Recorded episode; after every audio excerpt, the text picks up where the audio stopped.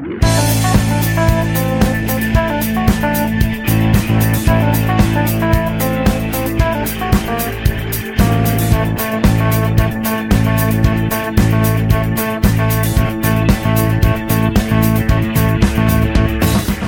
everyone. Welcome to the Parkscope Unprofessional Podcast Hour. Wait, hold on, beer.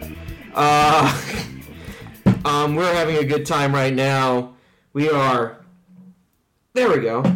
I'm currently pouring a West Coast Citra IPA from Arche Brewing. Not Arche, as in one word, which is what one person I know believes what Arche is. That's As like in- R period Shea. yeah, it's R period Shea, not not Arche, like a French restaurant. it is R period Shea, brewing in Akron, Ohio, uh, the Rust Belt, the heart of the Rust Belt of Ohio, of America. Yeah, dare I say? Absolutely, yeah. This Completely. is industrial America. This is what it's all about. This is where things were created. completely. Yeah. Yeah, like We're rubber. Yeah, rubber. Rubber. Yeah, Rubber importantly. City. Yeah. Rubber City. That's what we got. Rubber. They're blimps.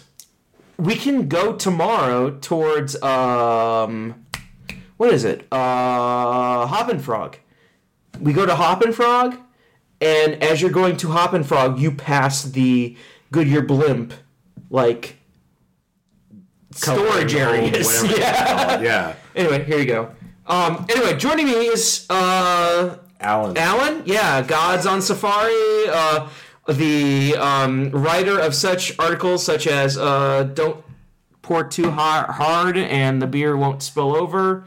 Also, the um, my my personal favorite is the uh, Temples of Moisture. Was it yes, yes, that was a good one.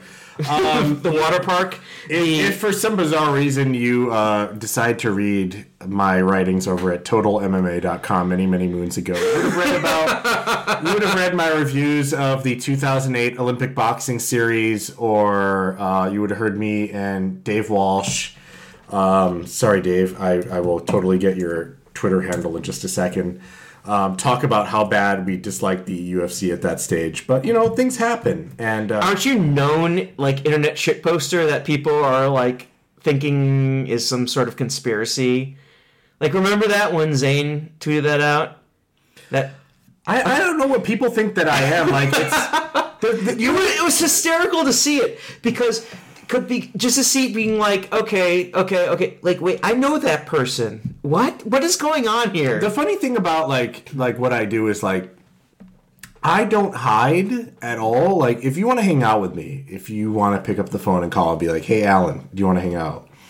Like I'm sociable enough and stupid enough that I'll hang out with pretty much anybody ever, and um, really doesn't matter. So yeah, well, I've hung out with Zane. Zane knows I'm real. Yeah We crashed go karts together at uh, Fun Spot. Things Spot. happen. Yeah, Yeah, it was yeah. a great time. By the way, and I I know that there's going to be people that listen to this and, and probably don't go to Fun Spot, but factually, Fun Spot is the most fun that you can have in Orlando, and Zane will also. it's, it's at a totally spot This. it, it, I mean the most fun you can have and it's at a spot so so we, Zane and I, this is um, two years ago, like a year and a half ago. Zane Yeah, and I yeah, went yeah. to Fun Spot. This is how I met Zane. You know, I was like, I think I put on Twitter, I was like, does anybody have you know the guts to meet me? And of course, nobody does because I'm me, and everyone thinks I'm You're badass. Yeah, I mean, yeah, yeah, I'm crazy. I'm just. I'm just a wild man.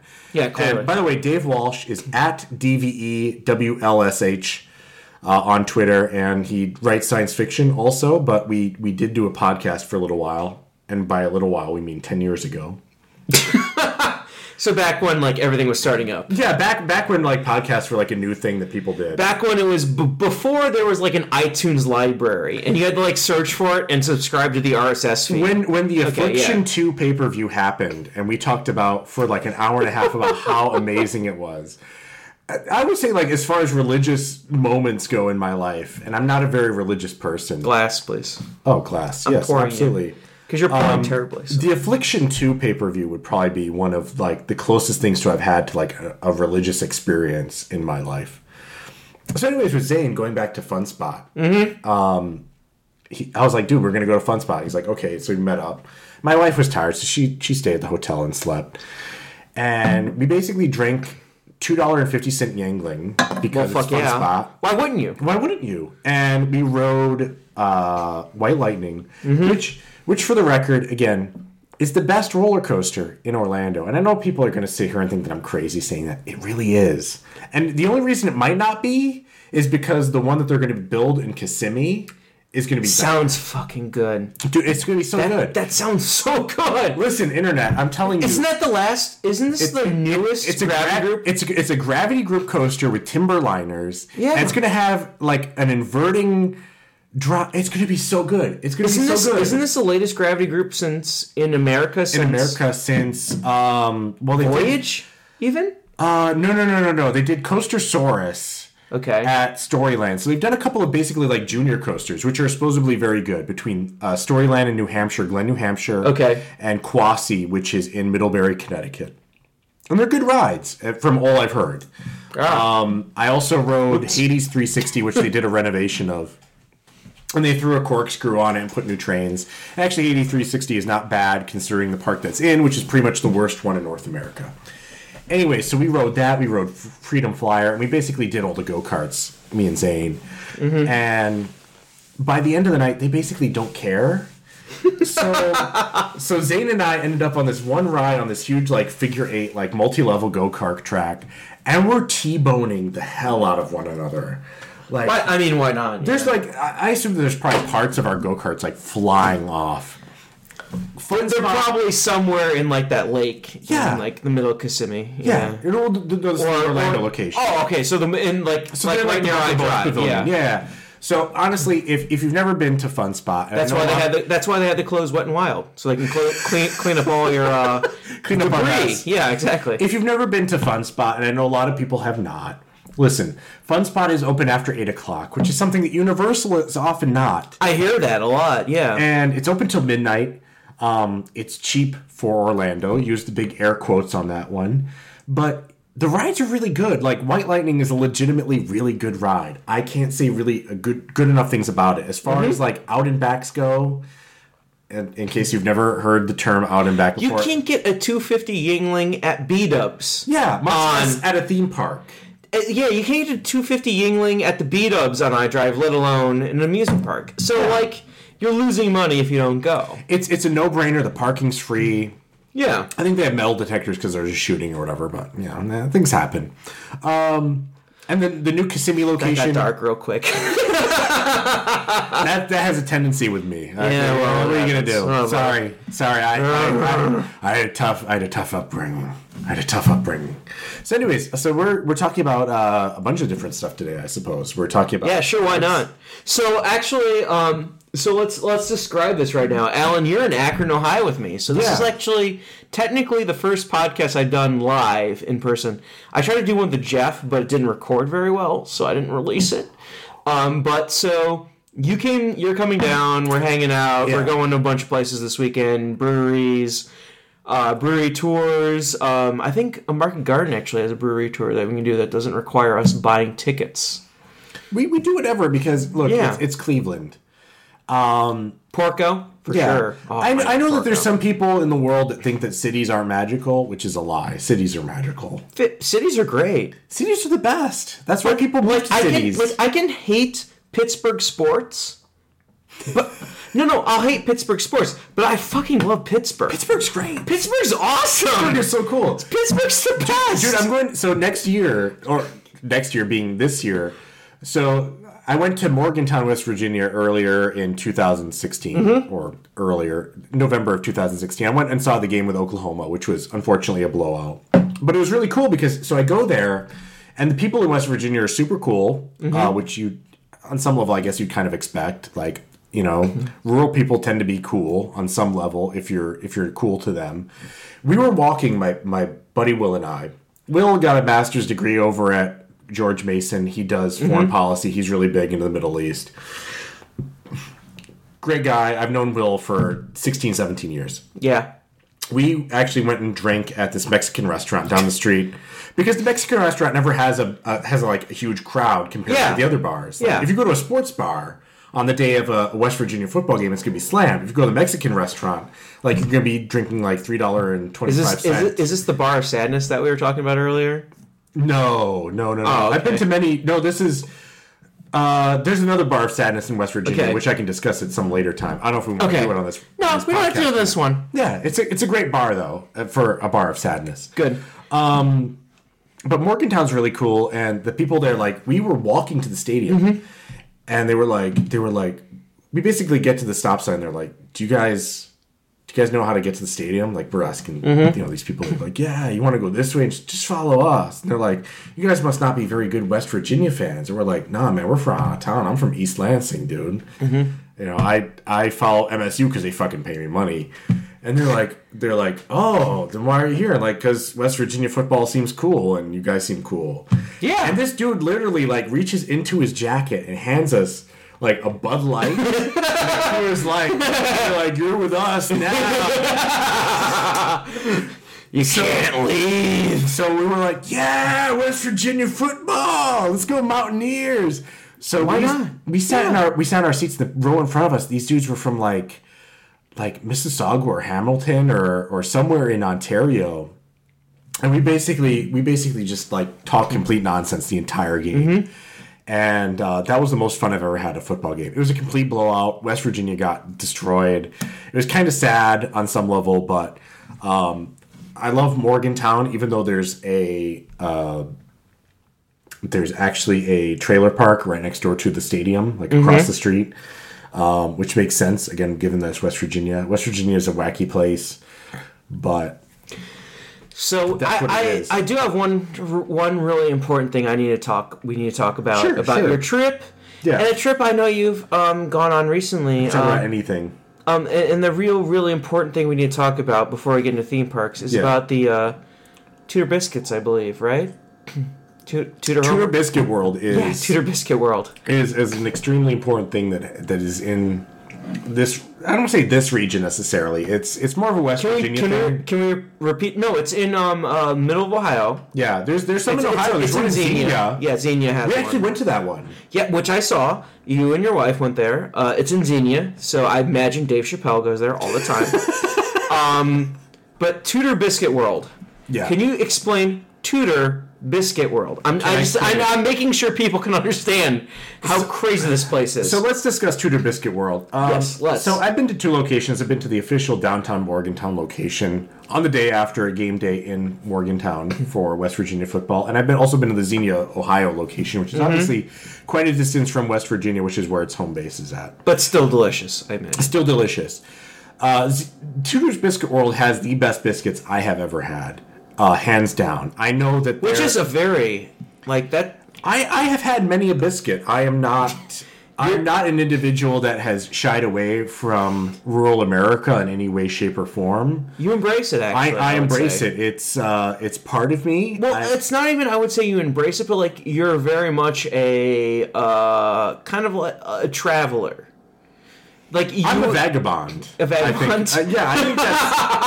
I think that's relevant. I think like that's an art. you're, you're like uh, you're not someone who travels around the area and goes like, "Where is my Applebee's?" Like you will find something good in the area. and You're like Tudor Biscuit World, World of Biscuits, and you'll go there. So, so so, so to be fair, my wife was the first person that brought Tudor's Biscuit World to my attention. We had been talking about going to Camden Park, which is a small amusement park Mm-hmm. in Huntington, West Virginia, and she was like, "We should go to Tudor's," and I was like, uh, "That sounds like a great idea. I have no idea when we're going to do it."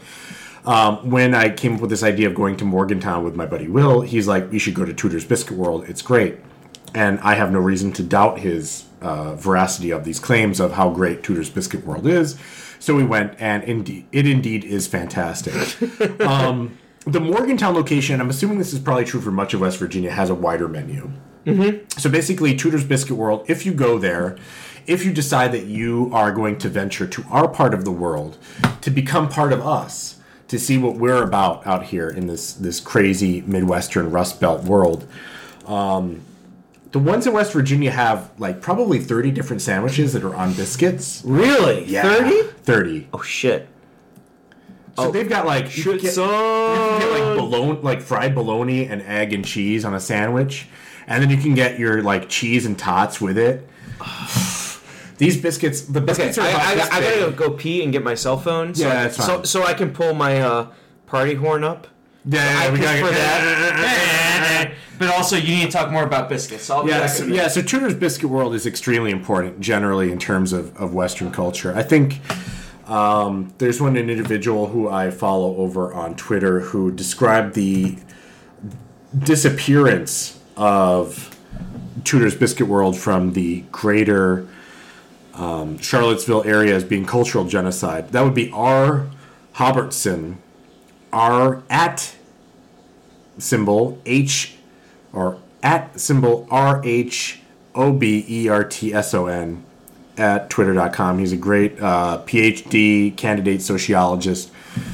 I do academia, that's what I do. But anyways, um, the Ohio location Xenia does not have nearly as many things, but it has this incredibly like bizarre, like homey location. Like there's like floral print coverings to the tables.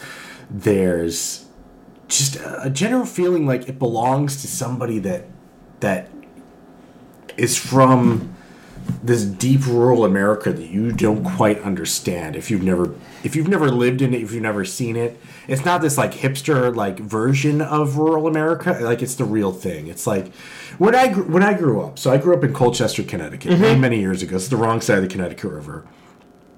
Most of that time was spent in a duplex. You know, nothing says high class like a fucking duplex. And the duplex owner was this dude that had like chronic depression. His wife, her family owned the duplex. They had like horses, goats, chicken, and dogs in the backyard. It's an mm-hmm. extremely rural area. Will, who I went to go to see the game at Morgantown, West Virginia with, when he came to Connecticut for the first time and stayed with my, my dad and I, he said that he didn't believe there were any white trash in Connecticut. Which is a hilarious. Oh man. I literally was like, "You don't believe there's any white trash?" He's like, "Nah, nah, there's no such thing. I'm from Charlottesville, Virginia. Like, like I know white trash. I like Dugan the car." Mm-hmm. We drove 20 minutes to Norwich, Connecticut. He saw Surplus Plus. There's a 40 foot cowboy out front with an American flag. Uh, as soon as we parked the car, we parked directly in front of a pickup truck that was getting a jump. The dude from the pickup truck had a cowboy hat on, overalls, no t-shirt. The woman that was giving him the jump had a Big Bird t-shirt on.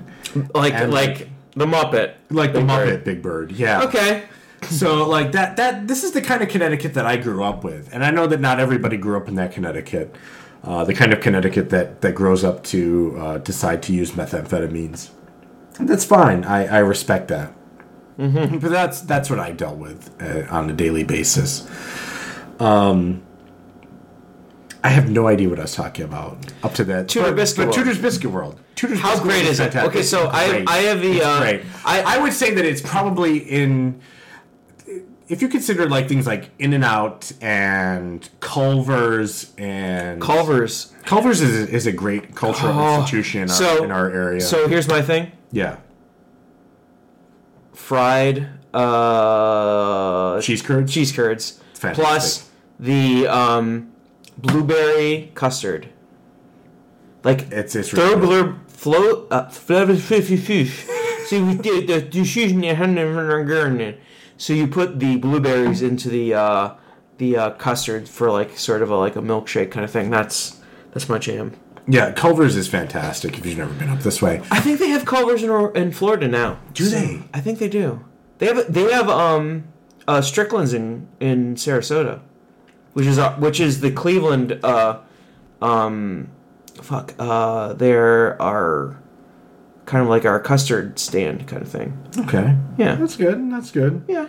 There was a there's a place somewhere in Western New York that has like chopped beef and custard. Orlando has a Wawa now. Really? Oh yeah, yeah. yeah. I've- Actually, I've been there. it's over by SeaWorld. I mean, Wawa is fantastic. I mean, Wawa Wawa's is good. life. I love Sheetz. The thing is, That's right, I, I, I feel bad that Joe has not been to Knoebels yet Muffins, because schmuffins. because on the way to Knoebels, if you come from Danville, which is the way that everybody comes to Knoebels, Right, I'm gonna try this real quick. there is there is a sheet. There, there we go. Okay, I'm just making sure. Wait, hold on. What about yeah. this? So this is a buzzer. Who we got here?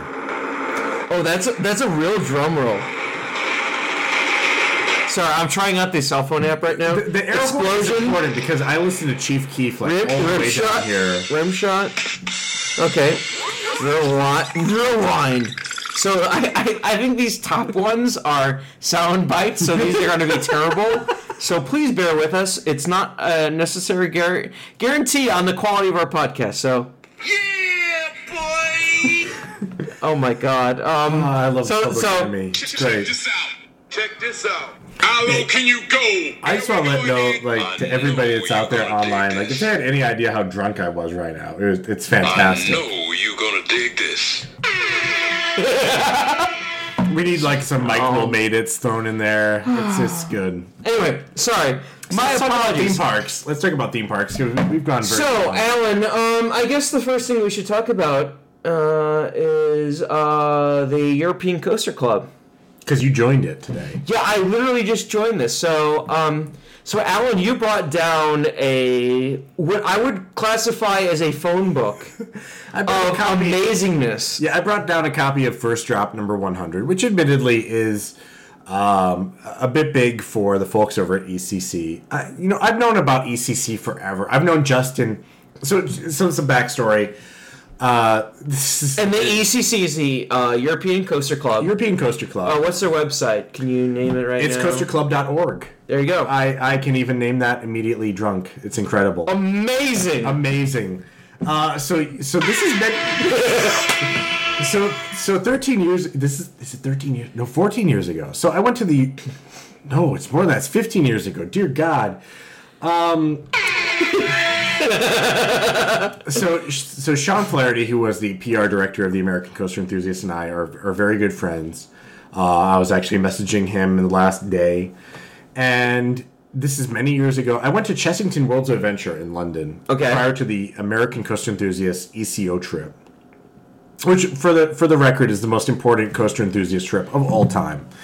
And when I got on the train, Sean, Justin Garvanovic, who is the guy that founded the European Coaster Club, and a bunch of other people were on there. And I basically followed Justin around and discovered London. I rode the drop tower that was at. There's an indoor drop tower in downtown London for a long, long time. And I can't remember where it's at now because I'm probably way too intoxicated to remember that kind of thing. You're not that like like we went to Arche. You had a hop slam, and now we're having some uh, West Coast IPA from Arche. So it's not that bad. Yeah, no, that's true. It shouldn't be that bad, but realistically, like, um, yeah. Anyway, uh, I'm I'm feeling anyway, good. sorry. Continue. So, so, anyways, I've known about the European Coaster Club for a very long period of time, and you know, I, I, I finally decided to join this year. It just seemed like it was the right time because they have an excellent newsletter. The first drop is probably the best newsletter that you can buy outside of maybe getting in a subscription to Amusement Today, um, and I'd even suggest that it might be better than that. The Yeah, well, yeah, clearly. I mean, this is a 200 page booklet, yeah. glossy page. So, um, when you mentioned that you bought it, and I saw the book you got for it, I thought this was like 50 bucks right here. And you're Yeah. like, oh, guess what? I paid 48 bucks for the, the subscription, and you get six of these. And I'm like, what? like, no, like, this is a very, very fucking nice book. It's I'm sorry. nice. Like, like if, if you like coasters at all, there's 200 pages, very glossy, with great stuff in here. Like, can you, like, It's full color. You get trip reports from places like Iran. You get trip reports from places like Myanmar. Um, what kind of industry insiders are You've got? Roland Mack has an interview in this book. I mean, there's stuff that like the thing about the ECC is that that Justin Garvanovic honestly is as as people go in this industry. He writes also for the Kermis magazine from Germany. He he's the best. And he brings the best people to the dance in terms of doing what what ECC does. Um, the kind of people that are involved with it are just flat out the most ridden people in the world. And when I say the most ridden people, I mean the people that have been to the most theme parks, been on the most rides, seen the most stuff. Um, I talk about um, George Greenway. George Greenway is an ECC member. He has been on the most number of roller coasters on the face of the earth. He is an ECC member. Um, I'm going to talk about uh, Richard Bannister. which is at Noxegon, N O X E G O N, on Twitter. Um, a great follow, a guy that I've known for a long, long time. I actually, if you go on on Richard Bannister's website and you look at his very first trip report from 2002, uh, when he goes to, um, God, it was Fantasy Island and Baden's Pleasure Beach. You can see pictures of me as a teenager. That's how long ago this. Yeah, I, I, I remember those for those videos uh, during the Rob Alvey. Um, those those I know- days. I know- We'll, we'll, we'll end that there.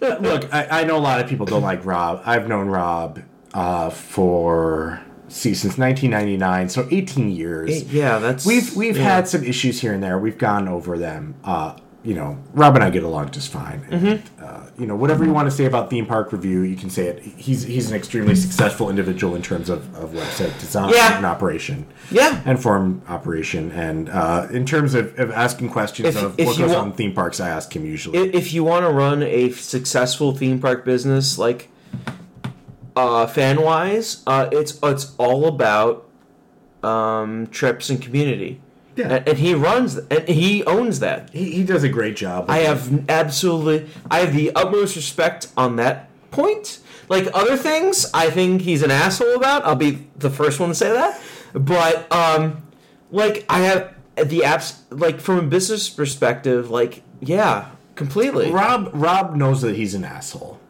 Well, He knows this. He knows this good. intrinsically, and that's and that's fine. Like the thing I is, would like, punch him, and I think he would be like, "Yeah, oh, it's no. okay." See, see, see, the thing is, if you actually met Rob, because my, my wife has met So Rob okay, so like I, I probably so like we've talked about people I'd punch today actually. Um, you know what? I would not punch Rob. I would be like angry at him, but I'd be like, okay, I'd listen to you. But like, I would be like, Rob, you've been kind of an asshole to like friends and me, and you'd be like, oh yeah, I'm an asshole. And I'd be like, that's that's sort of fucked up, but okay, fine, I'll move out. Forty-five minutes with Rob, you'd be cool him. Sure. I guarantee you. I Sure. guarantee, I, I bet you money. Like I, I know Rob. then then then yeah, set. Let, that's just set the way up. it is. Like, let's set it up. It's just it's just the way it is, and uh, and uh, you know, Rob and I Awesome. get along. You know, we've we've whatever beef that we had in the past, we Chief beef? Chief. Sorry, this is a uh, running gag with the uh, Giant Beast cast. Uh, so Planet Coaster, uh, they're the the uh, I really need to get a computer to play it because yeah. So they have a character called Chief Beef in it. Really? And um, uh, the character is Chief Beef, and uh, the the uh, GiantBomb.com. GiantBomb.com, the best. Do you have that? Do you have Planet Coaster? No, I can't play that. my God. But um, so they they nominated Chief Beef for the best new character in 2016 because they made this whole entire like Chief Beef thing in like about him like. Oh yeah, he's like this criminal is trying to bring down crime, Chief Beef. so whenever they whenever they bring up like beef or like something like's happening, they're like, "Oh yeah, Chief Beef." Like, "Yeah, Chief Beef." like it happened this week like 3 times. It's like Chief Beef. Anyway, sorry. That- Chief Beef. Chief Beef. I will have to link this. I, I'll, I'll show you the video, and I have to link this video. We, 'cause we're Chief already Beef- at like a half hour point. We haven't talked about theme parks really. No, yeah, we're at Like, at 28 minutes. right Yeah, yeah, now. yeah. We should we should probably talk about. Uh, that. no, this can go for three hours. No one gives a fuck, so who cares? so anyway, uh, yeah, we get like 115 listeners or whatever. yeah. Um, by the way, I don't. Did you see the Illinois views? Like, we actually did decent views on that. On Illinois, Yeah, I posted to Facebook. So there's this guy that that runs the RCDB webpage on Yeah. Facebook, and he also runs the Small Amusement Parks of America, and he he lets me link his shit there. ooh, So I, I I get some hits off of it. oh, okay. So I try to do what I can, you know. I, I try to I try Oh, to feed it. I actually tried to email Lance Lance Hart over at Screamscape. I met Lance. Really, you did? So it was a handshake. It was one of those handshakes when it was um it was me running around Universal Studios Florida when all the important people were being escorted around the park before Diagon Alley was opening. So it was me and Brian from Orlando United running around being like, ah! And then I'm like, hey, you're Lance from Screamscape. It's like, yeah, I'm leaving the Transformers meet and greet and we're going to Springfield in Moe's Tavern to talk to, um, uh, God, who, who did, who did, uh, di- uh, Kong? Mike, Mike West? I have no idea. Someone like that. Anyway, Yeah. sorry, my apologies. I'm a coaster guy. so- Yeah, no, that's fine. so they're like, oh yeah, we're we're going from the meet and greet at the, at at at, at uh, Transformers. We're going over to Springfield, and it's like the same thing with Seth Kubersky. Like Seth Kubersky's great. Also, I'm gonna throw that one on. Throw him there right, right now. Yeah. yeah, Seth, Seth's great. So like I met Seth. I'm like, hey, I, it's nice to meet you. Like the first time we met, like nice to meet you. That's really great. And he's like, yeah, great, good. No idea who I probably was. I probably was like a crazy person to him. Um, so, but yeah, it, yeah, I met met Lance that way the first time too. So The, the only like I don't have anything negative to say about Lance except he doesn't link my uh, stories, uh, and he used to link my story or not like my stories, but um, he used to link stories of friends of mine. So I thought that was kind of like messed up. Like I've been like it's been nice to get like links to Well- my stories because like you get hits. Who, Lance- doesn't, who doesn't love hits? Lance right? gets good info, but Let's get some good info. Like it just depends. Like not everybody that has good info is going to email Lance. Like I get info. I'm not saying that I'm special, but so are you gonna throw us down some super secret hints right now on the podcast? No, I don't have any. Like nobody. Honestly, the only thing that I know is that uh, Wait, wait. Mean Streak is opening in 2018. That's it. That's that's what I've heard and too. you've already, yeah, you've But- heard but that from wait. me. Oh wait, wait, wait, what's going on here? No, no, what- no, no, no! Don't do that to me. Here we go. Yeah, yeah. Yeah, boy!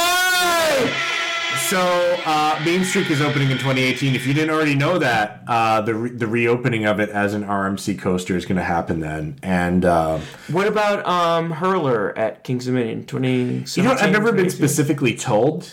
but Okay. The, the thing is, like, when people tell me information, it's usually like, Hey, did you hear this? yeah, it's like, and then I'm like, no, I didn't- nobody tells me shit. And then people are like, oh, by the way, and then, and it's like, oh, okay. So that's how like I found out about like everything that was going into Six Flags this year. Literally, like the way I, I, I found out about Six Flags this year is I messaged a friend of mine when I heard about something that was going on, and he's like, he's like, dude, can you stop like following uh, what the local areas are are like the local zoning areas are doing? And i was like i have i have nothing to do with it. Like it literally appeared on uh, theme park reviews forums and he's like oh okay. By the way did you hear about all this stuff? And he's like "Bleh." I'm like, oh, okay. That's cool. Thank you. Um, but yeah so so mean streak if you didn't already know theme mean streak is going to be opening in 2018 like that's a real shock. Like they would not you know sit there and tell you that they're going to open a new roller coaster next year at cedar point. Um, i assume that whatever's going to be happening to hurler is going to be happening for the 2018 season I know, That makes people, sense. I know a lot of people I mean- talking about how Carowinds might be opening something for the 2018 season. I've heard somewhat similar. I've heard similar things for uh, California's Adventure, which is their park over in the Northern California area. Um, I, to be honest with you, I, I really can't answer those questions. At some point, Mm-hmm. somebody probably in July or August, uh, whoever that may be, will will message me and be like, "Hey, dude, did, did you hear about this thing?" I'll be like, Bro, you no- hear it? you hear about you hear about what we're doing? Like, no, no. Why don't you tell me? And then, then you know everything comes out at that point. So, and then of course I, I'm really bad at holding secrets uh, with really good friends. So then I tell them, and then then they tell you people on the internet, and then you don't really listen to them because you should. Because I'm telling you the truth. I have no reason to lie. Um, I'm trying to think what's going on. But the only thing that, that I would tell on the internet is that uh, Cedar Fair parks are probably much more likely to purchase um, Star Flyers in the future. Really? Yeah. Okay. I think You, you see one opening up at, at Valleyfair, and um, hopefully they sell more. Star Flyers, by the way, are better than the rides they were purchasing purchasing from Mondial. So it's Yeah. it's a good deal for everybody involved, and uh, hopefully that happens. okay. But I really have nothing else to say about from other than that. Um, so I think there's a few things we need to talk about. Sure, sure. we got the Silver Dollar City, so let's get like go over like You want to go with the silver? Yeah, let's do some news, and and we'll do the news. Yeah, yeah, yeah, yeah, yeah. There we go. So, Silver Dollar City, according to Screamscape, looks like we have a name and a theme to Silver Dollar City's 2018 coaster. Uh, they failed to try trademark to use the name tri- Time Traveler last month. You can tell I'm completely wasted at this stage. You're all wasted. Bow. Completely. Bow. The theme here is Bow. not true time Bow. travel, but more of a crafty roadside attraction style of time travel where Mm-hmm. guests are invited to test the time machine and take a spin, which is take a spin is specifically in quoting marks, because everybody has been saying for I don't even know how long that's a Mack spinning coaster. Yeah. Um, and that's pretty much the deal. It's going to be over by their their current Arrow Mine coaster. If you have never been to Silver Dollar City before, and I know that the person currently sitting directly to my right, who I have made rare amounts of eye contact to because I am so That's what I'm trying to do right now. Is like, because because normally I'm just like staring at a window or something. So like, it's really nice to do an actual podcast with someone who's right like to the left of me. I am really nice. so messed up. It's incredible. No, Um, you're, you're not that bad. you think I'm not that bad, but I'm telling you right now that I'm doing an incredible impression of somebody that's borderline sober. Um, Great. Yeah, no, it's the, it's the best I can do. Um, Silver Dollar City, if you have never been there, if you're an individual that thinks that Branson is probably like all shows and like weird Christian people that wear long skirts, I mean, it's not entirely untrue. But I think, in But- fairness, that Silver Dollar City, for me personally, I would say that it's probably one of my favorite theme parks in the United States. Um, it's a park that has multiple levels. What I mean by multiple levels is you have things like you have these like rope bridges that go over certain sections of the park. You have this very large scale. Uh, you have two dark rides actually at that park. You have some very unique roller coasters. You have a very unique um, raft ride. You have a lot of stuff that's really cool there. Um, there's not a lot of parks that are like Silver Dollar City. Uh, even Dollywood, which is ostensibly in some level a copy of Silver Dollar City, but is not quite as good as Silver Dollar City. So the fact that they're getting this very large custom Mack spinning coaster, as I understand it, um, is very very appealing to me. I am very excited to go back to Silver Dollar City. Um, I was actually talking to my wife about going there this past Thanksgiving or New Year's because we had Dollywood season passes this year. Thanksgiving's. mm, Eh, I mean, it can be kind of busy, but you know, also the new Christmas light thing that they're going to be doing, which is going to be very similar to, though apparently not exactly Osborne Christmas lights. Um, You know, this is Not not technically. not Osborne, technically Osborne Christmas lights. It looks a, it looks a whole lot like the best of the concepts. Um, you know, d- we went to Dollywood this past, and I say we, my wife and I went to Dollywood this past New Year's. Fantastic Christmas setup. I would say that Herschend, the Herschend parks in general are because they're a private company and they can do things that are more theistic. Um, as far as Christmas, they do Christmas Yeah. extremely well. Their parks in general are very good to begin with. The crafts that they do at their mm-hmm. parks are are completely different than anything. If you've only done Orlando and California, So the Hirschfield parks in, in general. yeah, the Herschend parks in general are, are great Yeah. because you can do things. You can go to the Herschend parks and buy a bed frame for twenty five hundred dollars. you can go to the Herschend parks and buy Walt- the Walt Disney dream. Yeah, you can buy a grandfather clock and take it home that was handmade at uh, Dollywood For like probably two thousand bucks. for an extreme amount of money, but it's handmade and you know where it was made. or You or you can go to. Disney World and like eat at a shitty restaurant for two thousand bucks. Exactly. So yeah. um, so here's a, a thing I heard recently is that uh, Hirschfeld is looking to buy the Artegon property at Orlando for an indoor sort of like amusement park complex, or like, especially like a family entertainment center. yeah, yeah, or yeah, a family entertainment center, which we can talk about more about. Yeah. Or, for, I- but, I would but especially on what, especially one that uh, focuses on Christmas, indoors, snow. I would be fine with that. I think that Herschend, as far as what Herschend has done in terms of their parks, between Mm-hmm. Wild Adventures, Dollywood, and Silver Dollar City, there's there's really not much of an argument about it. I would say that that actually Silver Dollar City is probably one of America's finest theme parks. If you've never been there, you're really missing out. Yeah, I'm, I'm missing out. Yeah, I'm the first one to say The, that. the very first thing with Silver Dollar City that makes it extremely different from anywhere else is a lot of these theme parks that that you've been to are castle parks or studio parks. Like there's Yeah. one of the two.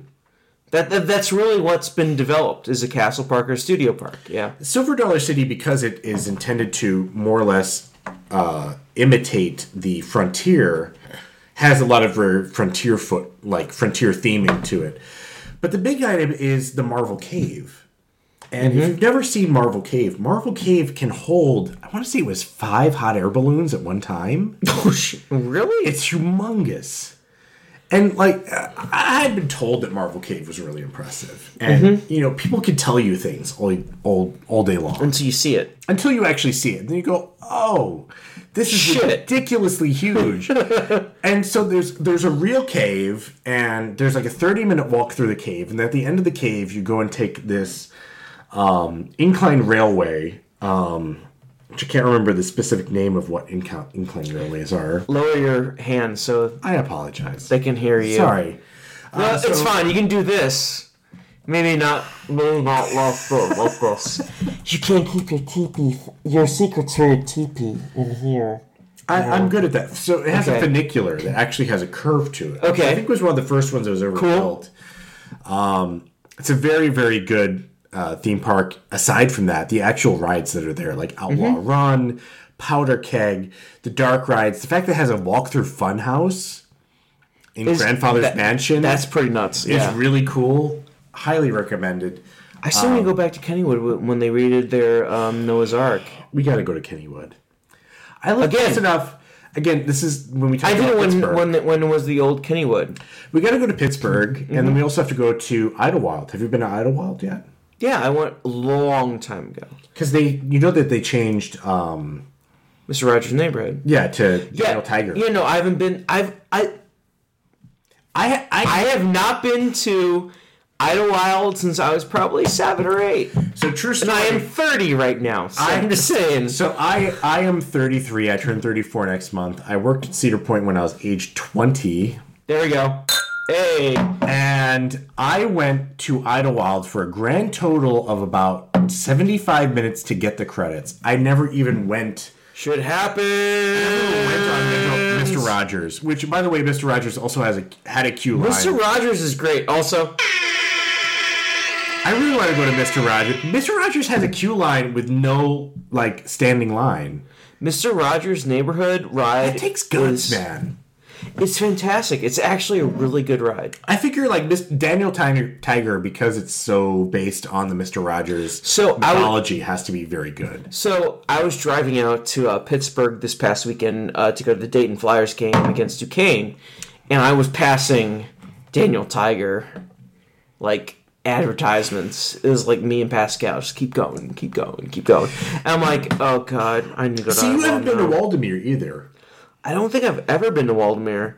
I still, but here's the thing: like Erie, we need to go to Erie, and we need, to, go do to Erie. Erie. We need to do Erie. Yeah. Yeah. So Ravine Flyer Two is really good. It's like a miniature Yeah, version of I the know. Voyage. No, yeah, I know. I need to go to Erie. You know, it's not like you know. Like there's a dark ride. There's a walkthrough. They're When does it open? Tracy's. so It's, it's open from May until Labor Day. Okay, so there there's a whole period the entire summer like if you say alan do you want to go to Waldameer i will not resist so uh, my best friend worked at Waldameer for a i while. he hates it though right because he yeah, worked there because he worked there. So basically, it's going to be us going to Waldameer, and then us hanging out with my best friend. That's, what, that's fine. basically what I'm he hearing. can come with us to Conneaut. Conneaut, yeah, sure. it's still open Hey, guess somehow what? Hey, do you know what he A also? miracle. Guess what else he likes? what Southern Tier. that's great Southern Tier Brewery, fantastic. Fuck yeah, why not? so we wanted to talk about like um let me see what else was going on. So, here. we um, Mm-hmm. talked about Busch Gardens. So Busch Gardens has uh, uh, some sort of POV or something like that that's up of InvadR. Yeah, I have not watched it yet. I haven't sure watched it either. Yeah, I'm sure. Do you want to watch it together? Um, is it on YouTube? They have it up. They have it up. I, I know it's on YouTube or something. Yeah. It's, it's, I thought I thought that um they had they had it from a Screamscape had posted something, but we'll figure. They it just out had some video now. of like the off like pictures of it. oh, ho, ho, ho, Oh, Christmas ho. stuff. That's great. Um, Christmas. you know, what? Screamscape actually does not have. It just has like a look at it, which is fine. Someone Coaster Studios has posted a final look. Coaster Studios is so bad. someone posted a video of InvadR's track layout. Track layout. I thought. I'm sure it's going to be good. Um, GCI. I know there's some people. So in the coaster community, I don't know if you if you're very familiar with the coaster community aside from I, because I'm kind of like the con. Give or take. Give Yeah. or take. So GCI and CCI slash Gravity Group. They're largely CCI and Gravity Group are kind of seen as the same way because those two companies kind of can kind of build rides that have consistent or longer periods of airtime, whereas GCI typically builds shorter, like very short periods of, of somewhat extreme airtime into their rides. Okay. Yeah. Um, Busch Gardens Williamsburg, like it's not it's not terribly interesting. I know a lot of people are, are very interested in Mystic Timbers because I- it's mostly like an L shaped At, at Kings Island. Yeah, Kings Island. at, at Kings Island. It's more of like an L shaped back layout. I'm very excited for it. I think it's an interesting coaster, but I mean, I'm not inter- more interested than um, like Tomb Raider or even like I'm sorry, like like Tomb Raider or Diamondback Yeah. or Banshee. I'm just not. for me as a for me as a wood coaster guy, like there's naturally going to be an interest for me in what Mystic Timbers does, regardless of what it does. Like it can suck. What's in the shed? What's in the shed? Nobody knows. It, it's it's transfer track. Yeah, I know. Transfer track. It's just and maybe some video. Um, smoke. All I, all I can say is that it, you know this is the same park that created Adventure Express, which ends Which is with- amazing, which is a great mine train, but, but it's the ultimate like anticlimactic ending. So like no, like I took a lane on it. I took a lane on it. I'm like, this is this is the greatest ride in the world you'll ever experience. I love Adventure. the Express, ending by the way, is going to be so anticlimactic and he's like no it won't be i'm like it will be and then we write it and they're like so anyone who's written adventure express knows what's going on right now and they're just like and he's like oh shit I'm thinking like, oh my god, something amazing is going to happen, and literally like you get off the lift hill, like this, it's the last lift hill because basically the ride does not. Most roller coasters begin with a lift hill and then a drop. yeah Um, in this case, basically you go immediately out of the station and go into a drop, and then it does stop. drops It the, drops. Whole, the whole ride Yeah. It goes into a valley because Kings Island, regardless of what you think you know about the Midwest, it turns out we actually do have terrain every once in a while. yeah and kings island has it has tons of terrain. yeah kings island's Um, great So it it basically goes down a bunch of terrain. It ends with a lift hill. You come up, you turn right, and you're in the station after after the last lift hill. Um, Mm-hmm. You know. I don't think I've ever even asked Lane about that. i want I should have. Lane and I go. We need to go. We're we're going to go to Holiday World Lane. Yeah, that's in. June. Yeah, Yeah. in June. Absolutely. Um. So I don't really expect that much in terms of what Mystic Timbers is going to do. Mm-hmm. Um, if it does anything at all that's kind of interesting, I'm. but it's, I'll be it's, happy. it's going to be a good family coaster It's going to be more than a good family coaster. It's going to be a, a decent wood roller coaster. I don't know if it's going to be like it's not going to be like challenging for like the world's best or anything like that. But I think that GCI has built enough good roller coasters in China for the last few years. There's uh, Wood Roller Coaster Kingdom. Mm-hmm. Um, trying to remember the name of it is right now. Um, it's one of the OCT parks that's over in China. Um, they've built several roller coasters in China that would that have looked quite good and that are well received in terms of the people that have done wood coaster polls. But generally speaking, the the, the actual sample size of those individuals that have rode, gone on those gone on those rides is very very small. yeah You know, we're basically talking about very small people, very small group of people that that. I mean, very small people, but Yeah. a very small group of people too. I mean, we're all people in the in the first. oh, we're all Europeans. Uh, I see how it is, Alan. Okay, yeah, because Americans all are five very- eight, five nine. Yeah, it's okay, what it is. Um, so those people have gone, but for the most part, you know, aside from the very extreme coaster enthusiasts, which Yeah. are the Richard Bannisters or Martin Vault types, you know, very, very, very few people have gone over there, and and very few people have actually talked about it. Really, aside from Richard Bannister, none of these people write TRs that are at the very high end of the coaster enthusiast um, sort of numbers. Um, not even, you know, again, going back to Robb Alvey. Robb's a great guy, in my opinion, but Rob doesn't really write detailed trip reports of roller coasters. Uh, he, he does very general them. stuff. He he does filming, and that's what he does. And and God bless him because without it, we wouldn't have t- you know videos of stuff like the looping uh, toboggan that's located in Shanghai along the beach. Mm-hmm. So, That's one we have to watch tonight. oh I my have god, not seen that one. Oh my god, it's A looping toboggan is something I need to see there's tonight. there's boxing headgear oh involved for oh riders. my god, no. Because it's that bad. It's a Chinese ripoff. I mean, like the, Oh, the toboggan I imagine is it built by chance but- to begin with in the '70s, and then you throw a vertical loop into it. You know, it's it's just not good. Jesus so, Christ. Okay, yeah. so the so these people that are this is one of the things that goes back to the piece that I wrote about uh, theme park fans on Parkscope. A lot of people that talk about theme parks on the internet, specifically on Twitter, when we talk about these people, like a lot of these people are Disney fans. I didn't grow up as a Disney fan. I mean, I went to Disney a lot. I went to Disney when I was a kid in like 92, 94, 96. It's how I got kind of interested in theme parks. But the way that I got like really interested to the point where I was like obsessed on some like pseudo autistic level was by realistically watching Discovery Channel television shows in 96. All the old specials. Oh like my dude, I was Funhouse and stuff like that. So who's that Wesley James that that talks mess to us?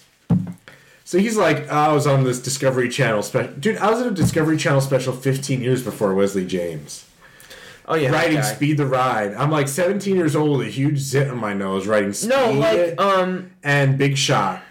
you know, like even Jeff like Jeff Jeff who writes our stuff Yeah. for um the the uh the top, you know, Disney attractions were built. Like we still watch stuff from uh Discovery and and Travel Channel where it's like, you know, the best like you know the the, the Fun House Yeah, the Funhouse episode was good. That was a, that was a good Funhouse is great, which was uploaded by uh, Foxy. From, Yeah. yeah, that's at one of the one of the best. Like I really like the stuff she does. Which fair, I I, I, really like. like it. like the thing to me is like I here's the thing with like Foxy. but like, I like- Foxy like I feel like I'm in competition with Foxy. okay, fair enough. No, just to Fox, like I, like Foxy does her thing. Like she's a Disney fan, right? Yeah. And I'm not really a Disney fan. I'm like, I see myself as like a holistic theme park or roller coaster or amusement ride fan. Like I love everything. So you're the Dirk Gently of, of theme parks. I just which- I love everything. Like I'm not I'm not to the point where I can. If you show me a picture of a carousel, I can't tell you Yeah, who carved it. But, but what I'm saying is like she do, she uploaded that. Yeah. But also like she uploaded that like e-ticket kind of dark house episode. Yeah. And like, like that's that's is a awesome. Disney fan, right? Yeah. like primarily is a Disney fan, and and that's fine. Like I respect. that's that. great. That's cool. Like That's if actually you, if really you love, great. If you love Disney, like I don't care what you upload. Like I just I just want the information to be out there. If you have the information out there, then that's great. I'm just Mm-hmm. I'm who I am. Yeah. You know, Foxy grew up in New uh, Newtown, Connecticut, which I actually went to quite a bit because there was the Newtown Teen Center. There was a lot Yeah. of hardcore shows there. Um, my buddy Kyle and I went to a lot of shows all over Connecticut. There's actually I have a VHS of there's a band that's playing right now in Detroit called City of Caterpillar. um, they had the the a couple of the members of the band was pre, were in a previous band called Page 99. They played at the Newtown Teen Center, and this is 1999 or 2000. They had a famous show where they basically uh, all the people ran in the back, like broke into the back of that concert venue and stole pillows and had a pillow fight in the mosh pit. One dude completely stripped naked and wore a sock over his genitals. like this is just the shit that happened. Oh, God. oh I'm sorry. Ah, I apologize. it's all good. I'm spilling beer. This is a tragedy. So, Exactly. so I respect. Like, I, I have no issue with Foxy. Like, No, no. What my, my my general issue is just like, like not general issue, but my general belief is like I just want to be like I feel like I need competition Holistic. with people. Yeah, I'm a holistic guy. I I love not only carousels, I love roller coasters, I love flat rides, I love themed individual bits of amusement parks. you love unthemed bits. I love unthemed amu- bits of amusement parks. I love uh, historic aspects. I love literally everything. Like this is this is this is what has been a huge part of my life for almost 20 years. I've been doing this shit since uh, 1997. Like I decided that I was going to be interested in this in 1996. So it's been 21 years since I decided to get into this. And same with me, like in, in like a, uh, general aspect too. So, um, one of the things I want to talk to you about uh, Yeah. that I brought up before that I want to talk to you about is basically it kind of stemmed from the whole entire Guardians of the Galaxy Tower of Terror thing. Yeah, yeah, that is. And and um, California Adventure. Um, Because you're whole- you're like wholly against it. I'm against it. Um, uh, the, well, I'm against it from a sort of this is how it is right now aspect. Um, but I would like to hear your aspect from your take on it. From my perspective. Yeah, your perspective, and then um, I would like to counteract and we'll discuss. Let me go back and forth, like kind of thing. So, so here's my thing with with with the Tower of Terror getting turned into a Guardians of the Galaxy ride. Mm-hmm. So, probably where we, we where we differ most is the idea of Disney being exceptional. There's like an exceptionalism. Like there's a lot of talk in terms of how we perceive the world of American exceptionalism. And people who live outside the United States believe in things like French exceptionalism, exceptionalism, British Yes. exceptionalism. Like these are not unique things. Chinese exceptionalism. You know, people that live in China, when you talk to them about something like Tibet, people don't sit there and say like Tibet should be a free place. It should be its own independent country. Like they believe that they Chinese people from the from you know places like Shanghai and Beijing, Xi'an, uh, Guangzhou, name your city in China. Like they look at places like Tibet and they say like that's kind of like our birthright. Yeah. Like we we deserve Tibet. Uh huh. Okay, and whether or not you or I believe that Tibet should be its own independent place and that should have its own ability autonomously to create its own laws or to operate is somewhat irrelevant in that in that viewpoint because obviously right now it's operated by China. Mm-hmm. The people of China, the majority of people that live in China, believe it should belong to China, and that's the way it is. Mm-hmm. When we talk about the Tower of Terror being shifted over to the Guardians of the Galaxy, which is, this, this seems like a strange analogy, and I understand it's Yeah, and, and when you when you really look at it, you're like, fuck. but yeah, So, yeah. so when you talk about this, when you look at the history of amusement parks, which undoubtedly Disney's California Adventure is an amusement park. Yeah. Not, you know, obviously it's themed, right? Well, give or take, minus. Well, I mean, California's Adventure has It's- its own history and kind of thing, but yes. But, but regardless of whether or not you want to say that's as themed as Disneyland or the Magic Kingdom or Puy du Fou or any other theme park that you want to name on the face of the planet, more or less. it, it's clearly a themed park. It's Yes. clearly it clearly falls under the the the banner of a theme park. Mm-hmm. But theme parks also are really a subgenre, by and large, of amusement parks. Mm-hmm. That's not to say that every theme park is, because living museums, and for example, uh, Skansen, which is located in Sweden, and Stockholm, located right next door to Gröna Lund, um, Greenfield Village in Detroit, the uh, Mystic Seaport, which is located in Connecticut. These are places that are not necessarily amusement parks. Right? They don't really have amusement rides, or if they do have amusement rides, they're very limited. Greenfield Village only has, you can ride in a Model T, uh, which was built by Ford, or you can ride in a carousel, which is a Herschell carousel, which is a steel carousel. But aside from that, there's not really rides. There aren't roller coasters. There aren't dark rides. There aren't things of that nature. When you talk about I have new shorts. Sorry, uh, that was incredible. That they was- don't that they don't amazing. smell like beer anymore, so that's, That's really fantastic. I apologize about that. good. All if, good. if there wasn't any questions to whether or not I was wasted beforehand, that that should answer. You're all wasted. I'm incredibly, I'm incredibly. Bow. Bow. So, Bow. so realistically, like most theme parks, at least the ones that we talk about, Yes.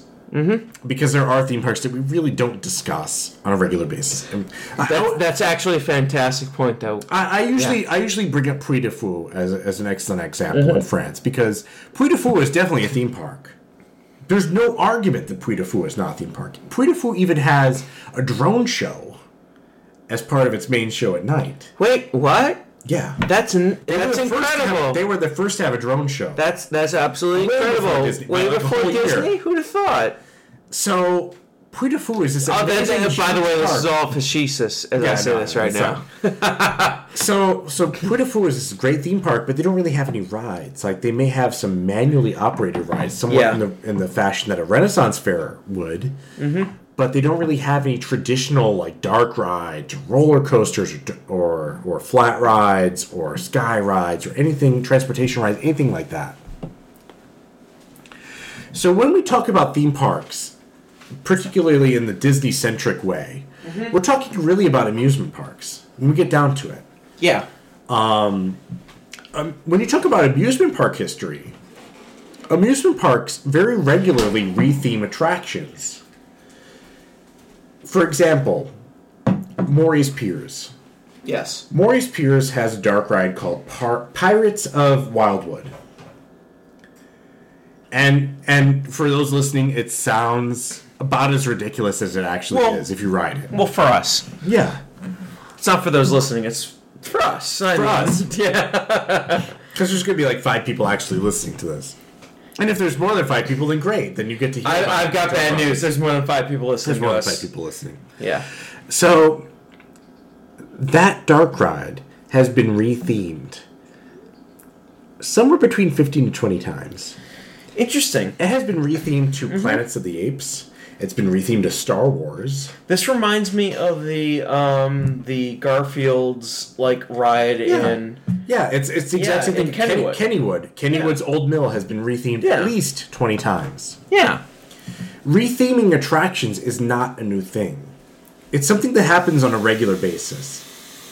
So when I look at the Tower of Terror and I look at the fact that it's being changed over to a Guardians of the Galaxy layover, using the air quotes, a lot of people are very upset about that. A lot of people look at that and say like that's cheap, that's a poor move, etc., etc. I personally, because I don't have the kind of connection that a lot of people do with the Disney theme parks, perhaps, or because there's there's two ways to look at it. One is that I don't have the same relationship with the Disney theme parks that perhaps other people do, where they look at the Disney theme parks as being exceptional. That's They're a good point. completely different. Exceptional is a good point. That they're they're they're completely accept, completely exceptional, completely different than everything else that's in the world. Um, that they do things that are better. I personally Opening a hop at- slam right now from uh, Bell's. Sorry. I'm drinking water because I probably need it. Otherwise, I'm going to wake up with a terrible headache tomorrow morning and use headache medication. exactly. There we go. Anyway, continue.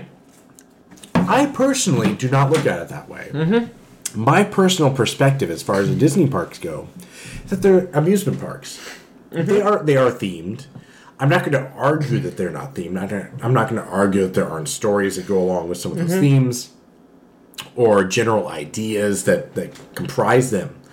But to me, mm-hmm. because of because of sort of my I don't know if say my upbringing, but but the way that I perceive their parks, they don't have any sort of exceptionalism to them. They're just Okay. other amusement parks. They're amusement parks that have a higher attendance. They're amusement parks that have higher spend per person. Mm-hmm. There are amusement parks that the cost of the attractions is much higher than the average amusement park. But at the end of the day, they are still amusement parks.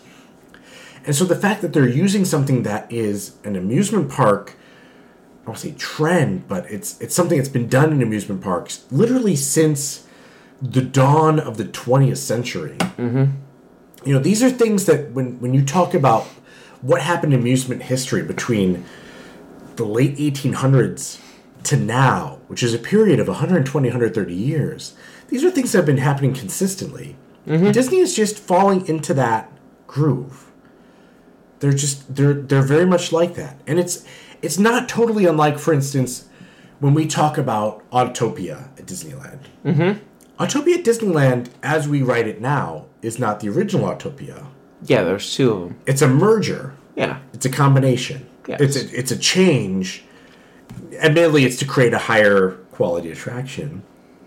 The Autopia Well, and, at Disneyland now is the best yes. Autopia that exists anywhere on the face of the planet. yeah.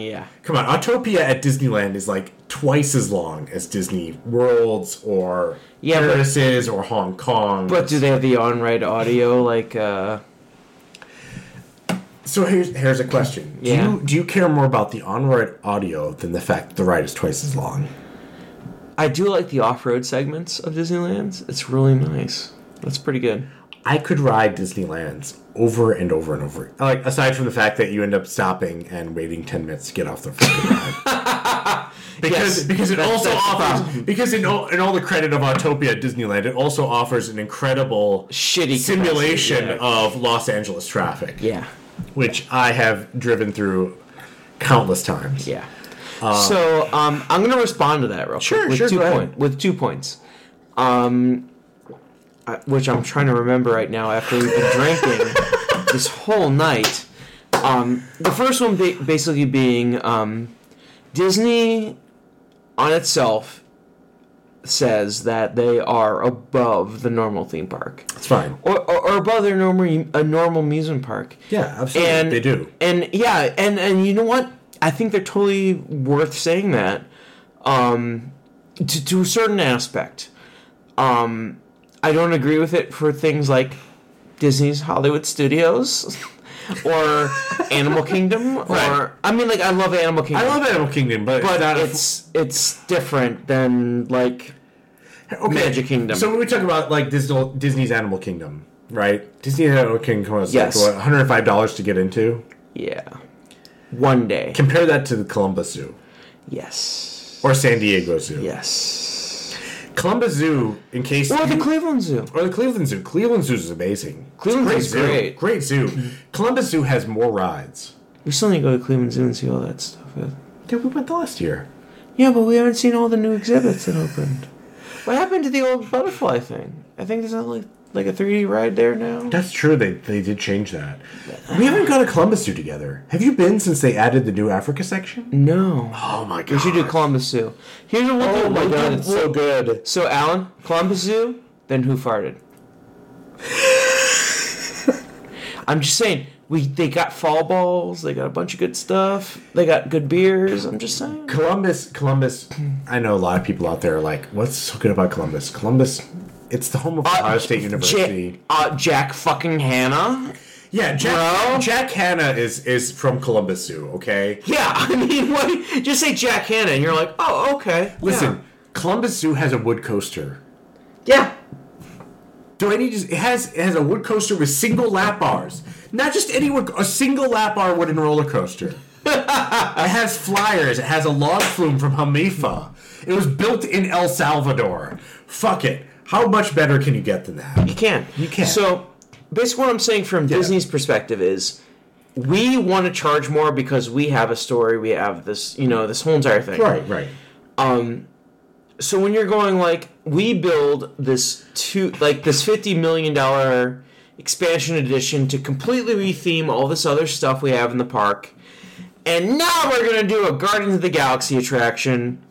Waiting like five years after we acquire Marvel, and we're gonna retheme Tower of Terror.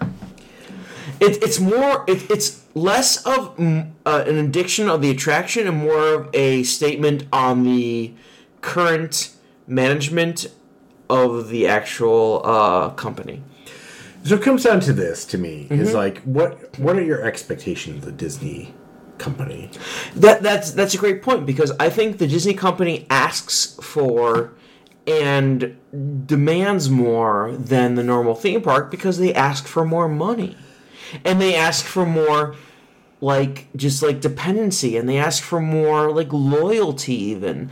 Like there's like there's actual things are like, you know, like family friends are going like, yes, we're going to Disney World again because that's what we've been doing. Like we we've been Right, talking right. about this, which which I'm not saying is Right, yeah, yeah. which I'm not saying is a correct thing, but that is something they are they are preying upon also is like you know the whole entire like buying a Disney Vacation Club because you know you're buying in the Walt Disney brand and everything's great. Splash it's, it's, Mountain. it's the greatest secret in Orlando. Um, yeah, yeah, in the '90s. so so my my attitude is like like uh, the thing is to me it's kind of like discussing like whether or not people are um they're being deceived by corporation like uh, okay for I instance, don't. I don't think so they're being deceived by so- so- So, let me talk about No. like we talked about Yeah. Mm-hmm. very briefly, very earlier uh, on before we even started recording the podcast. The the purpose of, of or not purpose, but the, uh, process of my wife purchasing. the porpoise. Let's be honest. My wife and I purchased furniture this past week. okay? yes. So the furniture when we went looking at different places. So we went to Furniture Row. We went to in there's a place called Art Van, which Mm-hmm. is uh, prevalent throughout Michigan. I'm not sure if it's in Ohio or not, No. but it may be you know in other places in the Great Plains. There may be other art art vans, or it may just be a Michigan thing because it has a very Dutch name. Um, we went to other places. Pretty much everything that we went to, and and subsequently after searching Google, uh, we discovered that we were not unique in this sense. Sold Ashley furniture. Mm-hmm. Okay, Ashley furniture is very popular. Mm-hmm. Uh, or we're not very very, popular prevalent, too. It's very prevalent, and the fact is, everybody sells Ashley furniture, and they may not may not sell it by the same exact name. But if you go to one place and you go to another place, you go to another place, you may see the same exact furniture sold at different prices in different places. Okay. Um, is that deceptive by, on the part of, of Ashley Furniture? I don't know that necessarily is. Um, certainly, Ashley Furniture is being sold to the individuals who are selling you the Ashley Furniture as a middleman at something like an 80% upcharge. Mm-hmm. I, I, I understand that aspect, and I understand that they have to pay for warehousing and things that, that go along with it. Um, in this case, when we talk about Disney, is Disney worth $105 a day? For me personally, no. Yeah. Well, I'm. And, I'm- and it hasn't been for a long time. yeah. And I'm not saying that if it's personally worth $105 to you versus other theme parks, then I welcome you to go to Disney World. I would say, though, that for you personally, it may be worth taking a second look at what you have locally. Like, for instance, our good friend Lane, Parkscope Lane. He lives near Six Flags Over Georgia. Six Flags Over Georgia And Carowinds. and Carowinds, and he lives over by Lake Winnie, which he went to this year because on my prompting, and and uh, Dollywood. Mm-hmm. Next year, Six Flags Over Georgia opens Justice League. In some Justice League, in some ways, is kind of like the poor man Spider-Man. yes. There's many things that Spider-Man does. It doesn't do them quite as well as Spider-Man does, but it also has guns. So it has an interactive element, and it's actually a very good ride. comp- opposed to Dark Castle, As opposed to Dark Castle. which is Fundamentally, which is I love Dark Castle, Dark Castle is so bad, but it's great. I love Dark Castle because it's it's Spider Man I could ride near me. I say this as a person who has ridden Speed of Magic at Ferrari World, which is hideous. Ah! Also great. If you, I, I know most people here have never hit ridden Speed of Magic, and will probably never ride Speed of Magic. And Speed of Magic is a bad ride. But Speed of Magic has things about it that are so good. Like when you sit there and you go through certain scenes where they have the projections, and you can see how there's streaks on the fucking wall, on the wall where they they did the painting. Like they, you know, they paint Yeah. the screens, but because they're basically using poor Pakistani labor, that's borderline slave labor. Sorry, I'm, I'm, I'm And there's, there's streaks all the way down the wall that they project against. yeah. They didn't have enough money to actually finish the, the, the sequences between the screens to the next screen, so you just have the, these painted trees. I'm not saying it's good, but you know what? It's fun because it's different. Yeah. Um, But but the point that I'm trying to make it here is that like Six Flags over Georgia, you can buy a gold pass at Six Flags over Georgia for like seventy five or eighty dollars. Yeah. and that gets you parking and entry to every Six Flags park in in North America. Mm-hmm. They no longer have any parks in Europe, so I guess you can't really discuss that. But they have. No, you gonna. But you can go to La Ronde, which is horrible. It's actually absolutely atrocious. Yeah. and you can go to Six Flags Mexico, which costs like seventeen dollars to get into, but actually doesn't suck. Um, so you can get a gold pass for this park for like maybe 79 80 dollars, probably even less than that. And you can ride Monster Mansion, which is great. Monster Mansion I is really legitimately wanna go on that great. ride. I wanna go on that. and you can ride um, Justice League next year, which Mm-hmm. is also the one that I rode in Chicago, which is apparently a lesser version of what's going into Georgia. They're Mm-hmm. making slight changes to it. Yeah.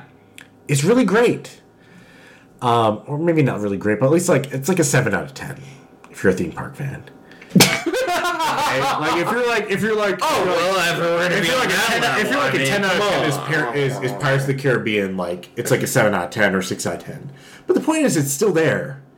And it's it's a relatively low cost. And for 70 bucks, you can get parking And and like entry. not on the West year. Coast. And not on the West Coast. And you can ride the coasters. You have Batman the Ride. You have uh, Mindbender, which is an awesome Schwarzkopf roller coaster. You have Georgia Scorcher, which is the best stand-up currently in existence. You have uh, Great American Scream Machine, which is a great John Allen wooden roller coaster. You have Georgia's Georgia Cyclone, which is a, a decent wooden roller coaster. GCI did topper track on. Uh, you have Superman Ultimate Escape. Do they have that there? I'm not sure. They have Superman something. It's a B&M flyer coaster. It's the exact copy of, of what's at Great American Great Adventure. Sounds about right. Ninja, which has uh, much less painful restraints. You have all of these rides. You have great flat rides. You have, you know, even if it sucks, if you go there and you're like, it's fifteen dollars for a slice of pizza, and you know the line for insert roller coaster here is thirty minutes. You can go there and leave Yeah. because you paid seventy bucks for for a season pass. As opposed to like One hundred and five $900. dollars to get into one theme park for one day. Yeah. So what, what I'm saying from Disneyland is Yeah. more of a, uh, hey, we throw we throw so much money at this theme park, and like we throw so much in terms of entertainment and just design, and like this is why we're the best. And for me, when it comes down to is saying we, not necessarily anyone else, but So you're saying looking at it like like you're a part of that. no, Okay. no, not even that. What I'm saying is, like, they're saying, we deserve this.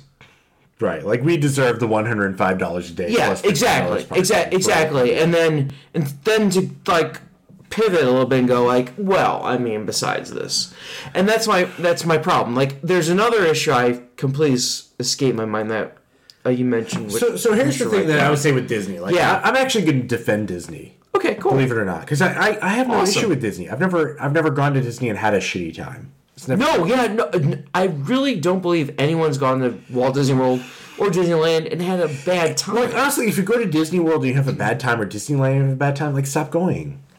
Like it's or, tough. or like something, something's happened. Like they're pretty good at that. I mean, Like if you go to Disney World and you have a bad time, like you can go to Universal, you can go to SeaWorld, you can go to Busch Gardens, you can go to Legoland, you can go to Fun Spot. Like you have no shortage. Yeah. If, you, if you live in Southern California, like you're even in a better situation. You have SeaWorld San Diego, you have Legoland, you have Belmont Park, you have um Knott's. You have Knott's, which is extremely close. Universal Studios Hollywood. Universal Studios Hollywood, Magic Mountain. Pacific Park, Magic Mountain.